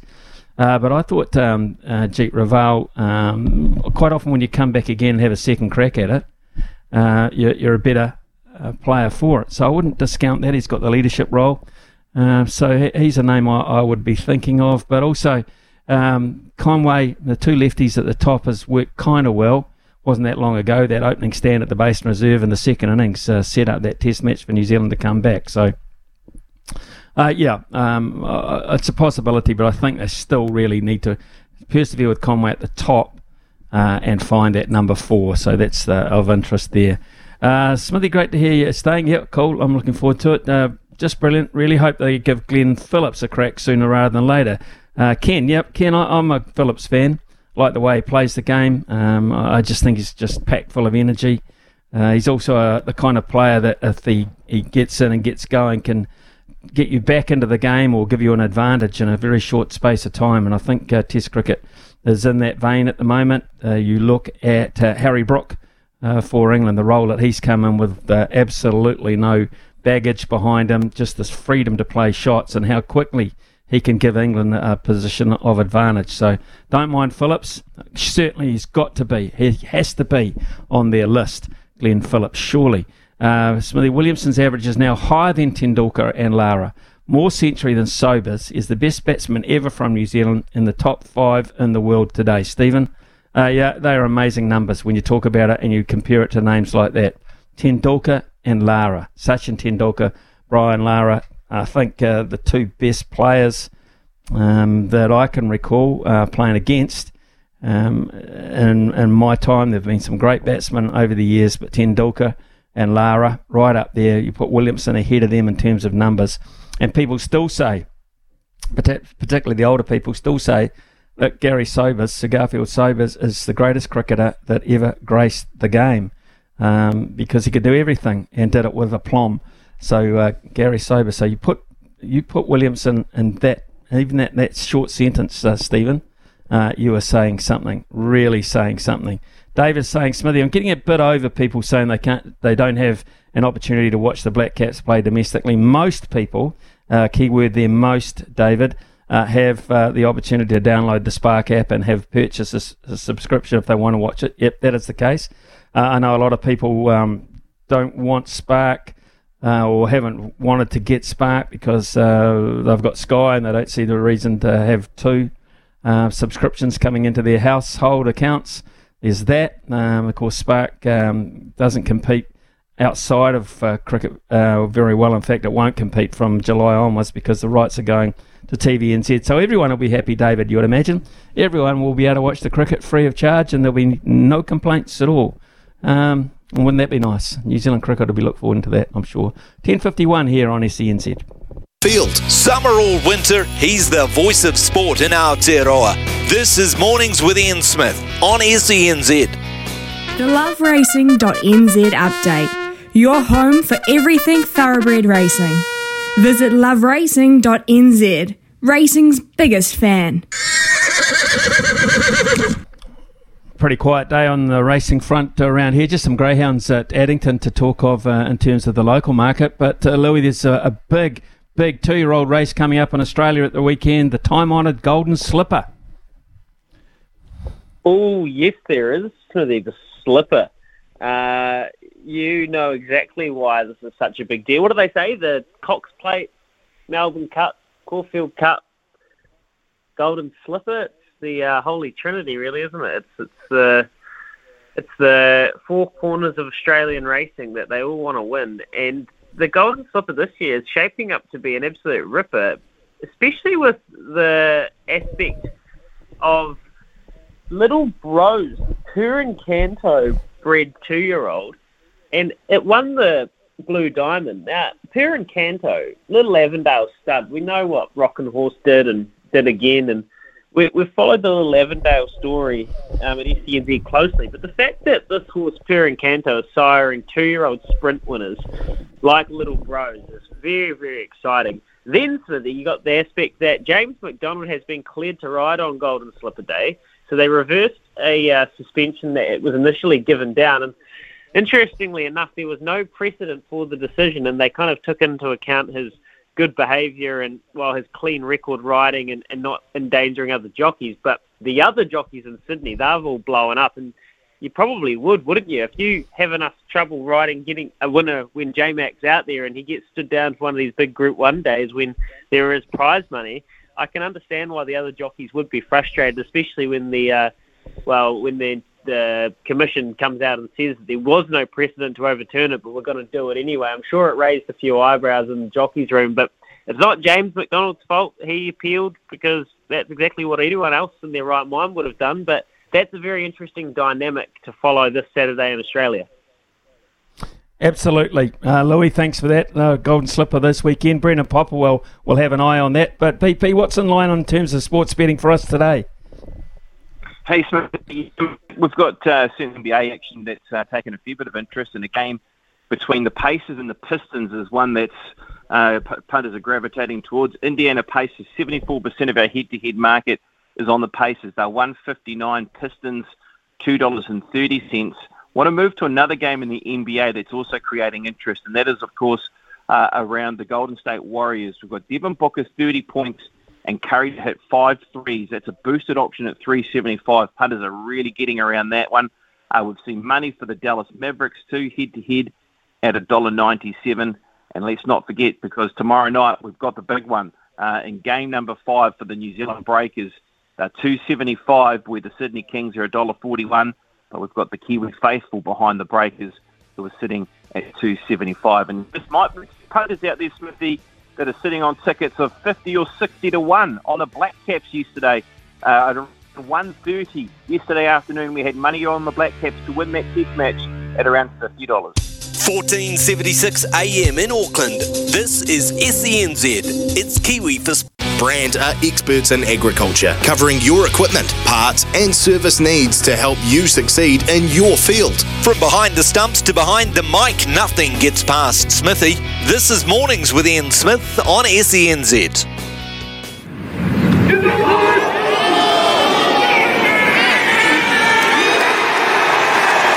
And the Scheffler victory train just keeps on rolling. What a finish to save it and back on top of the world. Yeah, it keeps on rolling, all right, and it's rolling along with uh, a lot of momentum. Uh, Scotty Scheffler uh, winning the Players' Championship, uh, the unofficial fifth major of the PGA uh, season. It's just a fantastic event uh, with great spectacles around the course, and one man I'm sure who enjoyed it immensely and has been watching them for a long, long period of time is Bruce Young, highly, highly respected golf analyst, uh, commentator. Bruce, uh, good morning to you. Scotty Scheffler, wow, what a 13 to 14 months this fellow's had. morning, Smithy. Yeah, you're right. It's been a, a domination of the game. I suppose Jon Rahm and Rory McIlroy, uh, uh, the number one position in the world of golf, uh, has sort of uh, switched between the three of them over the last 12 months or so. But Scheffler's been the dominant player, and uh, not only did he win the Masters last year, but he won. Uh, he's won this event, which is, as you said, the fifth major. It's probably I'm reluctant to call it that, but it's certainly a very amazingly strong event, a very lucrative event. Now that the PGA Tour have added added further to their prize money, four and a half million US dollars, I think he won. But um, and when you consider that he's got the uh, match play coming up, not this week but next week, uh, a tournament where he'll be defending, and then a, a week after that or two weeks after that, the Masters, where again he'll be defending. You you got to think that the um, it's not over yet for Scotty Scheffler. There's a lot more to come for him. 26 years of age, Bruce. Uh, he is. That's all. Just 26 years of age. He seems to have a very balanced uh, life behind him. He seems to have a, a, great back room, as they say, and his demeanour on the course uh, belies his age. That's exactly right. He really is cool, calm, and collected, isn't he? The way he goes about his business, nothing seems to phase him too much either way. He doesn't get too high, doesn't get too low, and I suppose that's one of the uh, uh, the great attributes of the great players in the game. They don't let things uh, unduly bother them either way. But he's, uh, as you said, just 26 years of age. It's amazing, really. Uh, he feels like he's been around for a while now, but he hasn't I mean, he came through the Corn Ferry Tour, where I think he was a winner, and he won a lot of junior amateur events. He was a very, very highly successful junior, but he had to pay his dues. He had to go through the Corn Ferry Tour before he got to finally got to the PGA Tour. But when the floodgates opened in Phoenix last year, just uh, as you said, over what 13 or 14 months ago, it's been non-stop for him. And uh, as I said, I think there's a hell of a lot more to come for him. If you look at him, uh, Bruce, there's a lot uh, talked about swings, um, uh, but if you looked at his footwork as a golfing analyst, as such, you look at his feet, and uh, you know sometimes it's quite exaggerated movement. You would some people would sit back and say you cannot control a golf ball with a base like that, but he seems to immaculately. Well, it's one of those things that another teacher or another coach might say, let's uh, make, let's work on altering that. But clearly, he works with somebody that's with comfortable with the way he goes about his business and, and the technique that he's got. And I agree with you; it looks a bit weird at times. He almost lo- looks like he loses loses grip of the ground. He he slips a bit, but it it it. it I mean, clearly it's working, and and and he's not only is he obviously making a hell of a lot of putts, but they keep talking about him being one of the great ball strikers on the tour now. So, uh, whilst the technique looks a bit strange and perhaps fallible, but it, it, it I mean, the results tell a story that um, he just keeps producing great shot after great shot, great result after great result, and uh, I mean, I can't see it stopping. Uh, we we occasionally do see these stretches with golfers where they go through a period of time where they just virtually dominate the game and then they disappear for a while. And who knows, it may yet happen with him. Something may may alter in his technique, but it's a bit hard to see at the moment, given not only um, the quality of his ball striking, but as we've discussed, the uh, the constitution of the guy and the manner of the guy on the golf course. It doesn't appear that uh, crowds phase him either, and I was going to talk to you about uh, what is pleasing golf fans on course at the moment when you look at the success of uh, the par 3 16th at, uh, at Phoenix, and then you look at the stadium design of the sawgrass course, um, isn't it amazing the transformation of how we watch golf these years on these these days on course? I think the Players' Championship for me, Smithy, has always been one of the most watchable tournaments in the game. Uh, that finishing stretch, the par 5 16th, had uh, amazingly dangerous, but uh, so exciting par 3 17th and even the 18th. Um, perhaps bland by comparison, but still an incredibly strong and difficult hole. I think those three holes. But uh, now that we've had the opportunity in more recent years to see a lot more of the golf course, we realise what an amazing test it is. It was it was built back in about 1980. I think Pete Dye, or Pete Dye did design the golf course. And interestingly enough, when it was first designed, I think a lot of people were probably looking at him and thinking, "What the hell have you done?" Um, because it was controversial at the time. It was really built as a stadium course, so the spectators could take full advantage of it. Um, but it, it, really has um, uh, now become one of the most watchable golf tournaments, and probably one of the most watchable tournaments from a spectator's point of view at the golf course as well. I think it's a fabulous tournament. I, I as I said, aside from some of the majors, it's probably my most favourite golf course golf tournament to watch, and it certainly was over the weekend. I mean, uh, you know that 17th hole is a bit like a box of chocolates. You just never quite quite know what you're going to get by leaders or the, those further down the field, and we saw some huge numbers stacked up there. Uh, mm. But also um, some high quality shots. I mean, Minwoo Lee's birdie at the at the at the 17th on Sunday to get to sort of keep him in contention for a top three or four finish it wasn't to be because he bogeyed the last. But um, yeah, that, that's that excitement, and I think we all, as you know, New Zealanders look back at Craig Perks when there where he eagled the 16th, and then I think he chipped in from behind the green at the last to win that tournament. Um, just goes to show what a an ama- uh, what, what a sensational finishing stretch it is. Bruce, uh, the game has been um, uh, stripped of uh, some quality. I think a lot of people would agree with that uh, by uh, certain high profile players going to live. Talk about that in a minute. Uh, but what is what has been the encouraging sign from my point of view, and what's I think given back to the conventional side of things, we'll say, uh, is the rejuvenation of players like Jason Day, Rickie Fowler, Jordan Spieth, who you kind of figure have got the appetite back. Well, very much, so, and especially Jason Day, who you know 12 months ago was about 164th in the world, and now with a series of good finishes this uh, over the last oh, the last four or five months, perhaps.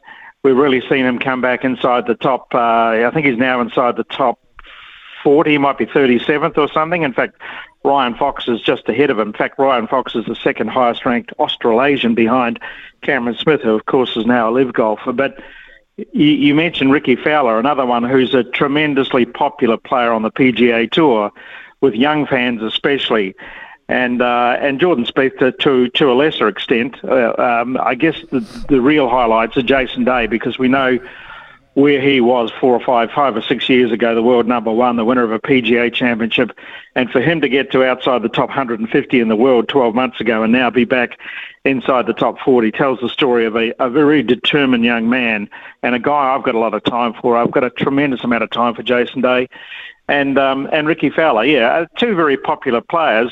Perhaps Rickie Fowler more popular in some respects, but uh, I think it's encouraging. And I think also, Smithy, what we've seen is the emergence of a lot of good young players coming through and getting opportunities to perhaps showcase their game and, and gain greater profile. And I think the PGA Tour is in a pretty good space, despite the fact that it's in, the, in this ongoing constant battle with LIV. Three weeks to the Masters, um, and that is again a very recognisable golf course for most of us. Um, we feel like we know it. We've been watching it there for so long. They tinker with it every now and then, but uh, it's only three weeks away, um, and it's going to be a, a, bit of a coming together of the two factions, uh, really, Bruce, for the first time in a long time. I was reading that 17 invitations have been handed out to LIV golfers. Yeah, well, I don't know. I wasn't aware that that was the actual number, but um, yeah, I mean, Cameron Smith is obviously the the standout in that regard because he's gone so close to the Masters in recent years. He's been second and third there a couple of t- a couple of times in recent years, and it will be very interesting because to some extent, uh, players like DeChambeau and Brooks Koepka and Dustin Johnson, they've almost lost profile, haven't they? They've disappeared from the scene to a very large extent. Cameron Smith remains the world number five, despite the fact that he hasn't played on the PGA Tour for probably eight, eight, eight or nine months, seven or eight months now. But he's still retained that number five ranking, and his record at Augusta National um, suggests that uh, he could do well again this year. But the problem for him is that he really hasn't been playing competitive golf, as has been the case in the past. So it'll be interesting to see whether that has an impact on his preparation and how he goes about things this year. But uh, yeah, bringing together now that all the four majors have agreed uh, that uh, all LIV golfers are eligible to play in them will be really a very interesting coming together of the two parties, you might say. Ryan Fox, what have you made of uh, Ryan Fox first a decent foray into the United States?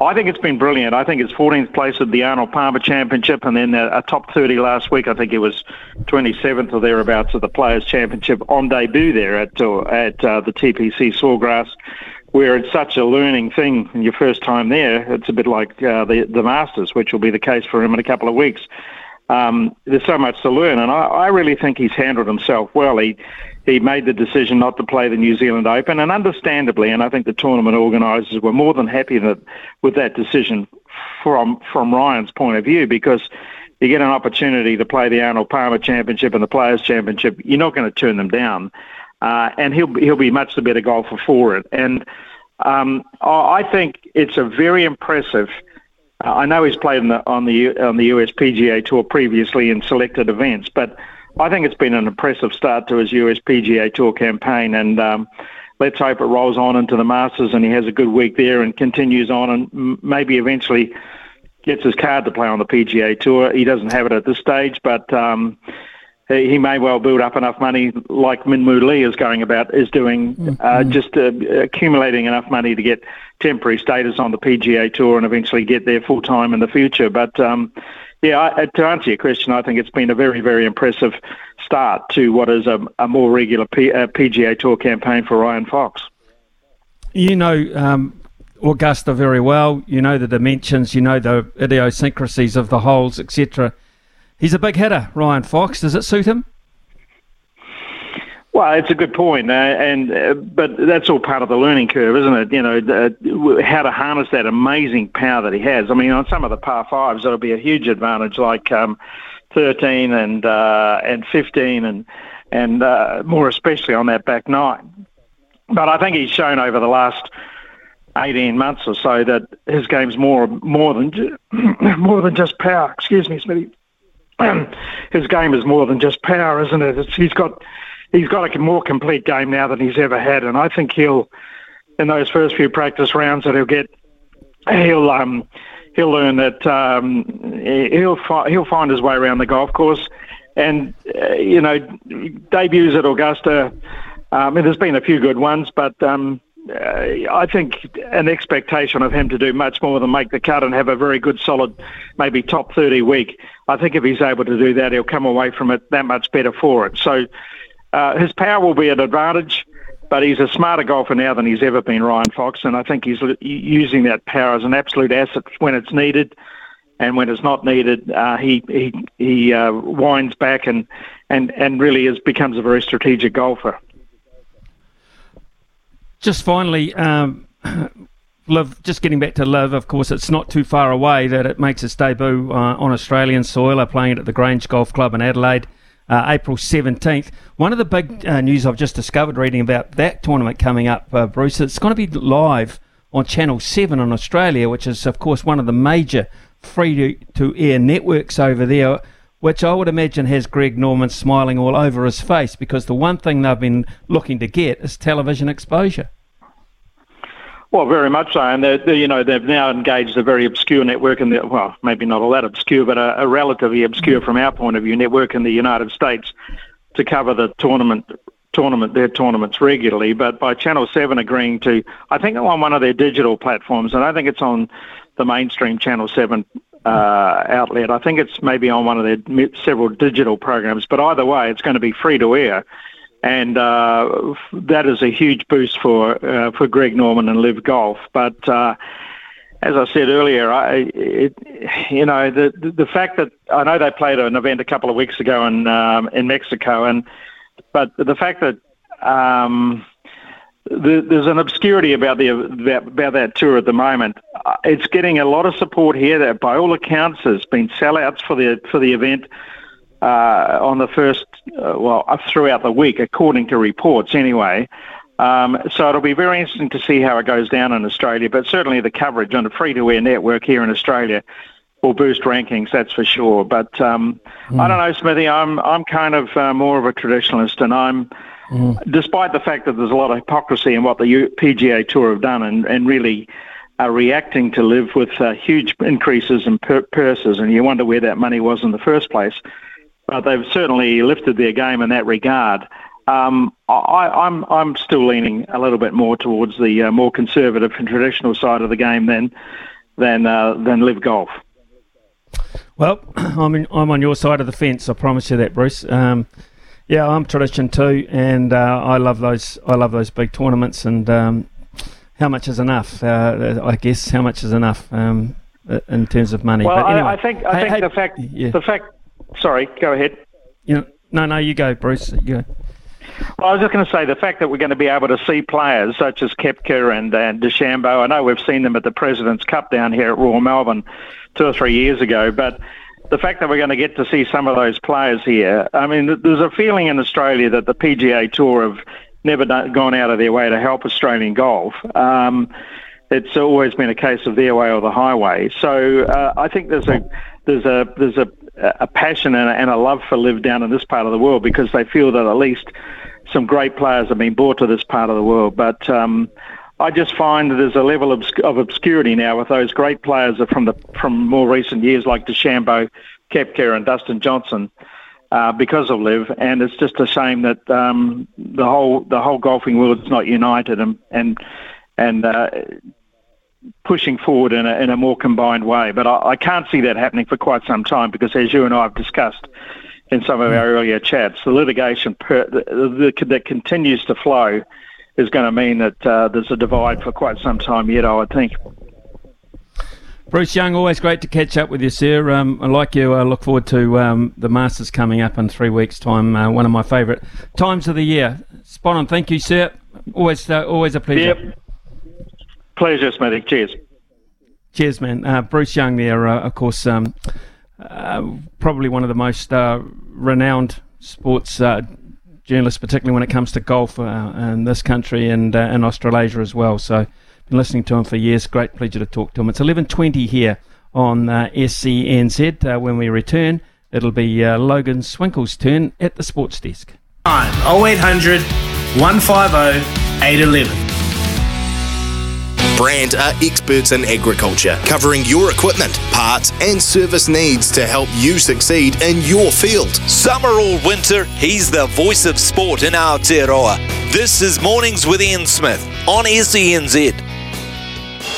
Turn up the volume. We're crossing live to the sports desk. What's fresh? What's making waves? Let's find out. Well, here Indeed, on the let's find out. Yeah. Indeed, let's find out. Shall I say? Yes. Smithy, I'm in I'm in a good mood today. Such a good mood. I'm going to play this song. Do you know why?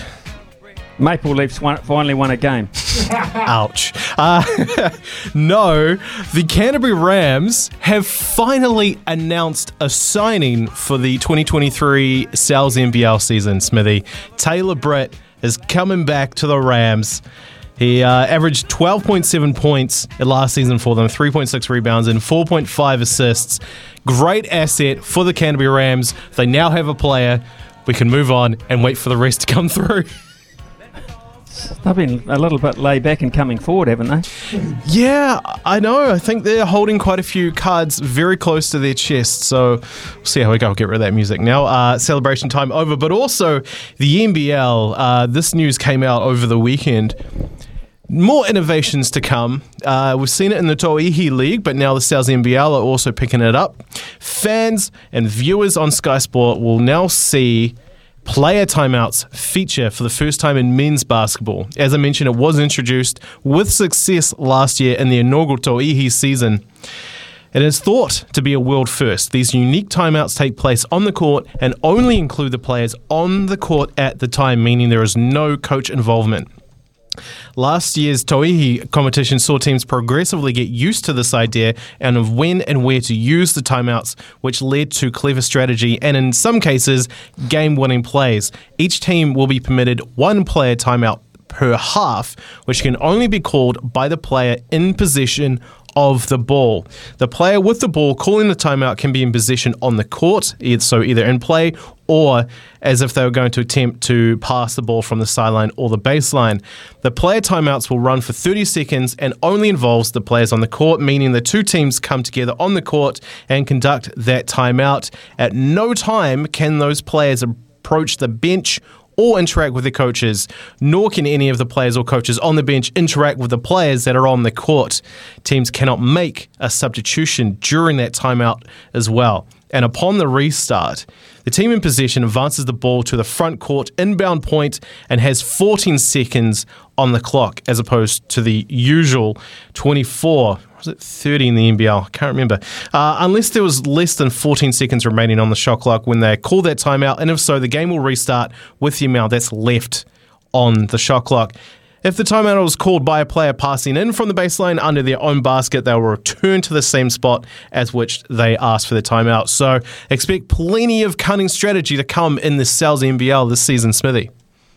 I look forward to that. Actually, I look forward to way the way that coaches are going to get round this, um, and uh, and uh, we're going to get to the point where there is a designated fan who is actually part of the coaching group, but not like dressed like one.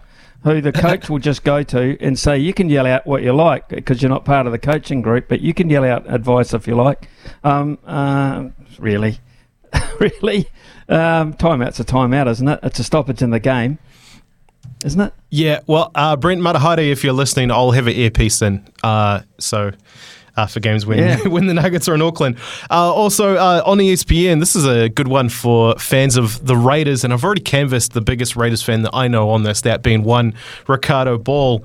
They have filled a need at their quarterback position by picking up Jimmy Garoppolo from the San Francisco 49ers. Sources told ESPN that he has agreed to a three year, $67.5 million deal, including $34 million guaranteed. He will be reunited with Raiders coach Josh McDaniels, who served as the Patriots' offensive coordinator during Garoppolo's three-year term with the Patriots. The Raiders uh, released their long-time starting quarterback Derek Carr last month, and it is also believed that Jarrett Stidham, the quarterback who replaced Carr as the starter for their final two games of the season, is expected to sign a two-year contract with the Broncos to back up Russell Wilson. Uh, according to Ricardo Ball, he's calling this a short-term fix. Short-term fix. I'm not that, happy about Garoppolo leaving the 49ers, to be perfectly honest, but they did discover was it Brock Purdy last year? Was it? Yeah, I mean he was absolutely outstanding. So, uh, but then of course he got injured um, in Super Bowl, and then the backup quarterback got injured, and we ended up having a guy with one arm and no legs as a quarterback. Um, I mean, how how are we going to win that? So we got pretty. Uh, we weren't even close. We weren't even close. Uh, and that was uh, sorry, that was the last playoff game before the. Um, that was a conference playoff, um, and and the 49ers were eliminated in that. So nah, I don't know. I'm not sure about those quarterback moves. Well, we'll Not see. Sure we'll see if this one pays off because, uh, as we know, Garoppolo has had quite a checkered history with his injuries. Uh, so if he stays healthy, could be a good move. But if mm. uh, if he has trouble once again with his various ankle, shoulder, thumb, and knee injuries, as he has had uh, during his time with the Niners, the Raiders might be looking elsewhere again. They might. They absolutely might. Is that it from you? Is that it from you this morning? Okay, that's thumbs up. Right. It's uh, 11.31. Uh, first of all, we will go to uh, for the news. And when she's complete with that, she's going to hop across into uh, a different role. Uh, we're going to talk some ag insights with Araha being Tuesday morning at this time. With the very latest in rural news, this is Ag Insights on Mornings with Ian Smith. Collier's Rural and Agribusiness. License REAA 2008. Yep, we do this uh, every Tuesday morning around this time, and uh, it's our chance to uh, catch up on uh, things rural. And uh, this morning, uh, Araha, um, it's a subject which is impacting us at the supermarkets, etc., because uh, we're talking about food prices being up 12% in February, 12% higher than they were a year earlier. It's the biggest increase, uh, I understand, since 1989. My God, um, that's when Adam was a cowboy. Were you around uh, look, uh, yeah, I was. I was actually quite a long way around. Uh, here's the thing. Here is the thing. Um, why? W- w- just when we're just when we're getting smacked with cyclones and, and flooding mm. and all sorts of areas, we get dinged with this as well. Well, I have done a lot of research into this because anything that affects how much money I have left to spend on bluff oysters, which we'll get to later, is dear to my heart. There are lots of layers all coming at the same time, things like the war in Ukraine and inflation. Eh, but the, I think we can listen to those stories all the time, and it's very easy to hear words and have words like inflation and um, the um, gross domestic product and then having rates changed. It all sort of just goes over your head because it gets too much. But as soon as you go to the supermarket and you see that a tomato costs, I don't even know now, I don't buy them anymore. That's why. And you feel mm. like it's you feel like prices are going up, but until you see the statistic that it's 12% more. I mean, the thing that really got me was potatoes were more than double. So they've had a price increase, and I'm, I'm a bit of a maths nerd. I hate saying 117% because that's not a real thing, but it's over 100% price increase on potatoes, and sorry, 48% on potatoes, and it was tomatoes that were mm. up 100 and, almost 120%. So that's why mm. I don't buy them anymore. I just put tomato sauce on everything.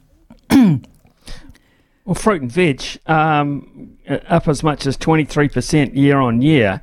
I mean, these are the things where we have thrown down our neck that we've got to eat to stay alive, to be healthy. So uh, it's a double edged sword there. The fruit well, and veg, I mean, you've got to have it. People who live in a lower socioeconomic demographic have always struggled with this with this issue, which is why they've always been forced into buying cheaper. I'm, I'm doing the inverted commas thing. Cheaper, less mm. nutritious food groups because they've been historically out of their budgets. Well, now it's almost out of the budget for anyone and everyone.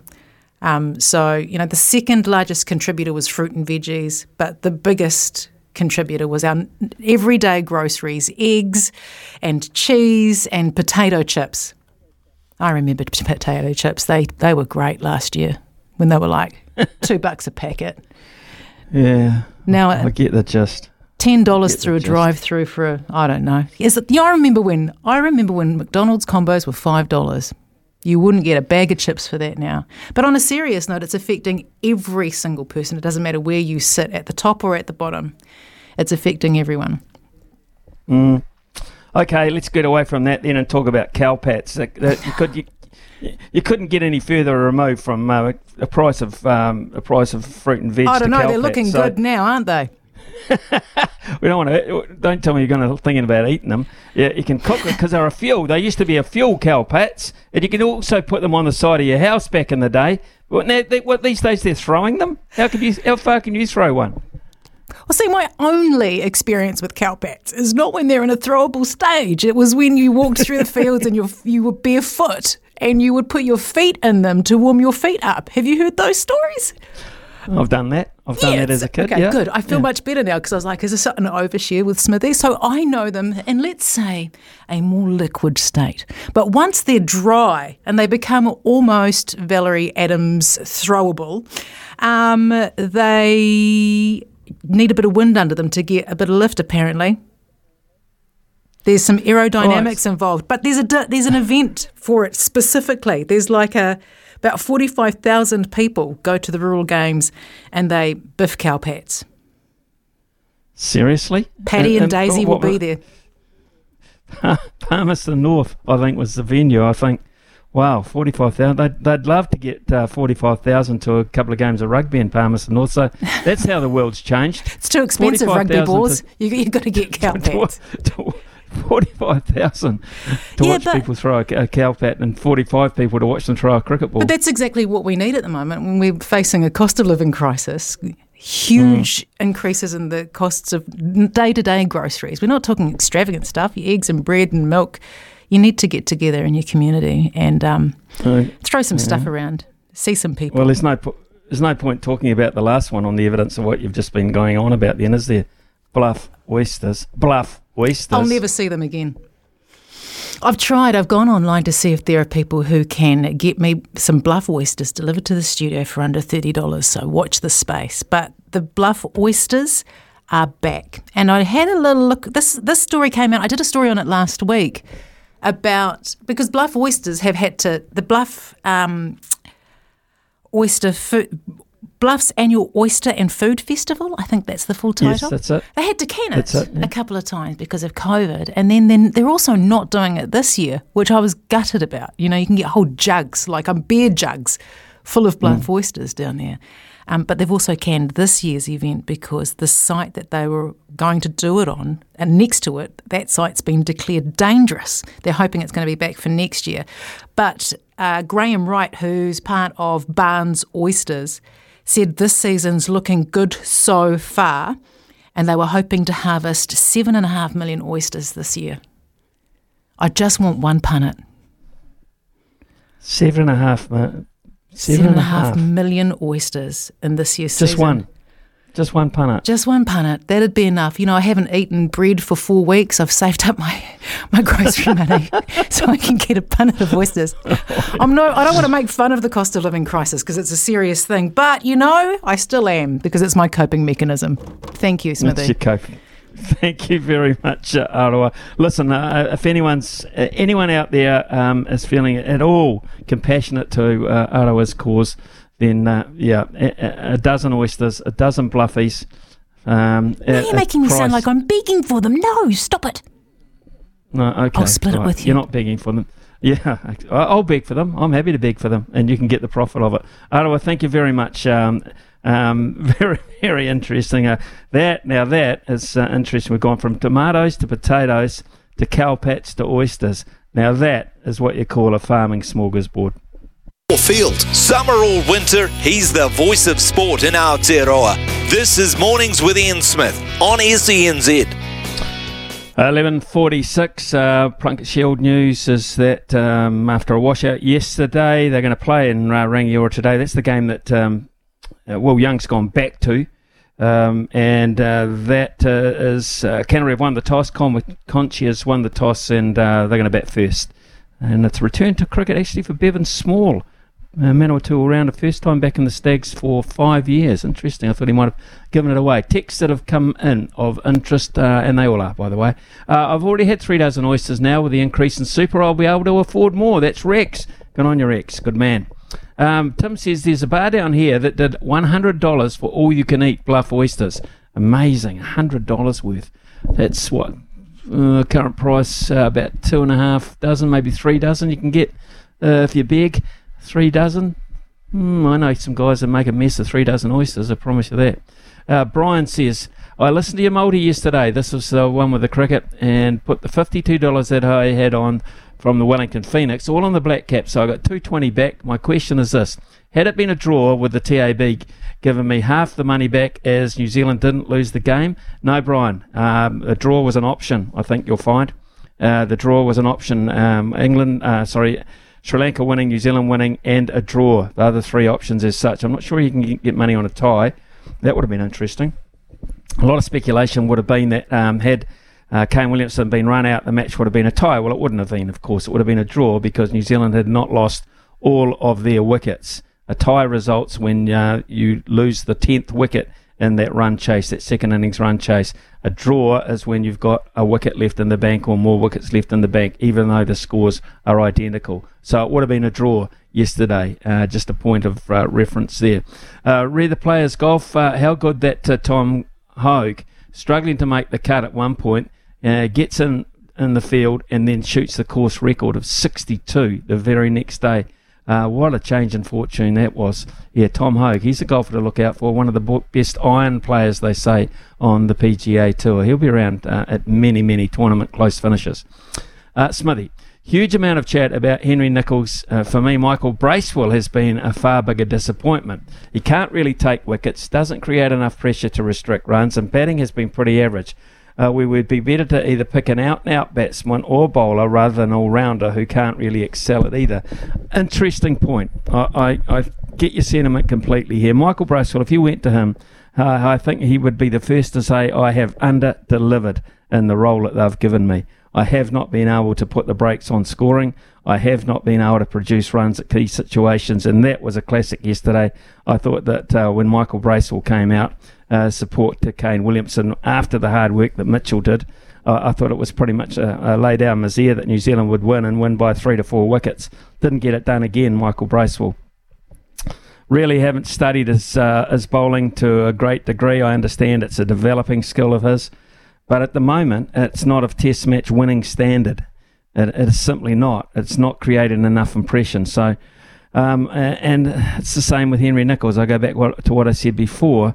Um, you know, he's had enough chances. He, he, he has been a fine player. He's done some good things for New Zealand, played some really good fighting innings. But he's not doing it at the moment. And Test cricket, for me, is like Test rugby. It's like the highest level. You don't go to that level to find form, you go to that level to display form that you've got going into it. And, and he's got no form. He hasn't. Neither of those two players are contributing enough, and uh, that's what we talk about um, going forward. Is uh, wins are great wins, and but uh, you're just papering over the cracks, and those cracks are continuing to widen. In the uh, particular case of those two players, they'll get another chance, I would imagine, at the Basin because New Zealand uh, have won those two Test matches. They'll go back to the Basin with the same plan, probably pretty much the same uh, look about their side. They have no Wagner, of course. Uh, but they'll have Henry and they'll, they'll have Southey. Uh, they should include Doug Bracewell for the injury, and then again, uh, it depends what they do at the other end. Will they play an extra batsman? I'm encouraged by the fact that they've uh, sent Will Young away to get some cricket uh, because there's no practice like match practice. You can bat in the nets all you like, but to actually get in the, and play some match cricket um, in the heat of the moment with uh, all fielders around you, you don't have fielders in the nets. You've got fielders all around you. Uh, I, think it's a much, much better exercise for Will Young. So I'm hoping on that basis that means he's going to get an opportunity at the Basin Reserve, where last time around, of course, he missed out twice. Jared, um, Jared's come in and said, yet another classic finish to a test match. Smithy, was that my local? And our quizmaster Sam delayed the start of the quiz so we could all watch the finish to another Black Caps win. Uh, that is good news, Jared. Yeah, I mean, they don't come around very often, those uh, last ball wins. Two in two weeks, quite a staggering. Quite staggering. Uh, could Mitchell bat at four and Phillips come in at five? Yep. Uh, I think whatever you give Daryl Mitchell to do, he'll do it for you. Remember when he was a hero in the T20 opening the batting not that long ago? He's just that kind of cricketer, isn't he, Daryl Mitchell? He's an absolute soldier.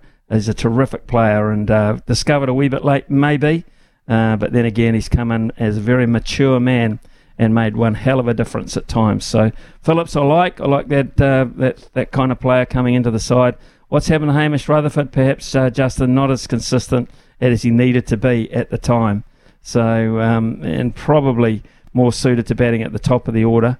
So is he a possibility? Not outrageous, as I said before. Jeet Raval is another one who's finding some really important form. So uh, those players that have been there, had a taste of it, gone away and worked on it, they're quite um, they're quite valuable when they come back second time round. It is uh, 11:52. Uh, just a, a little time for a chat with staff before we hand over.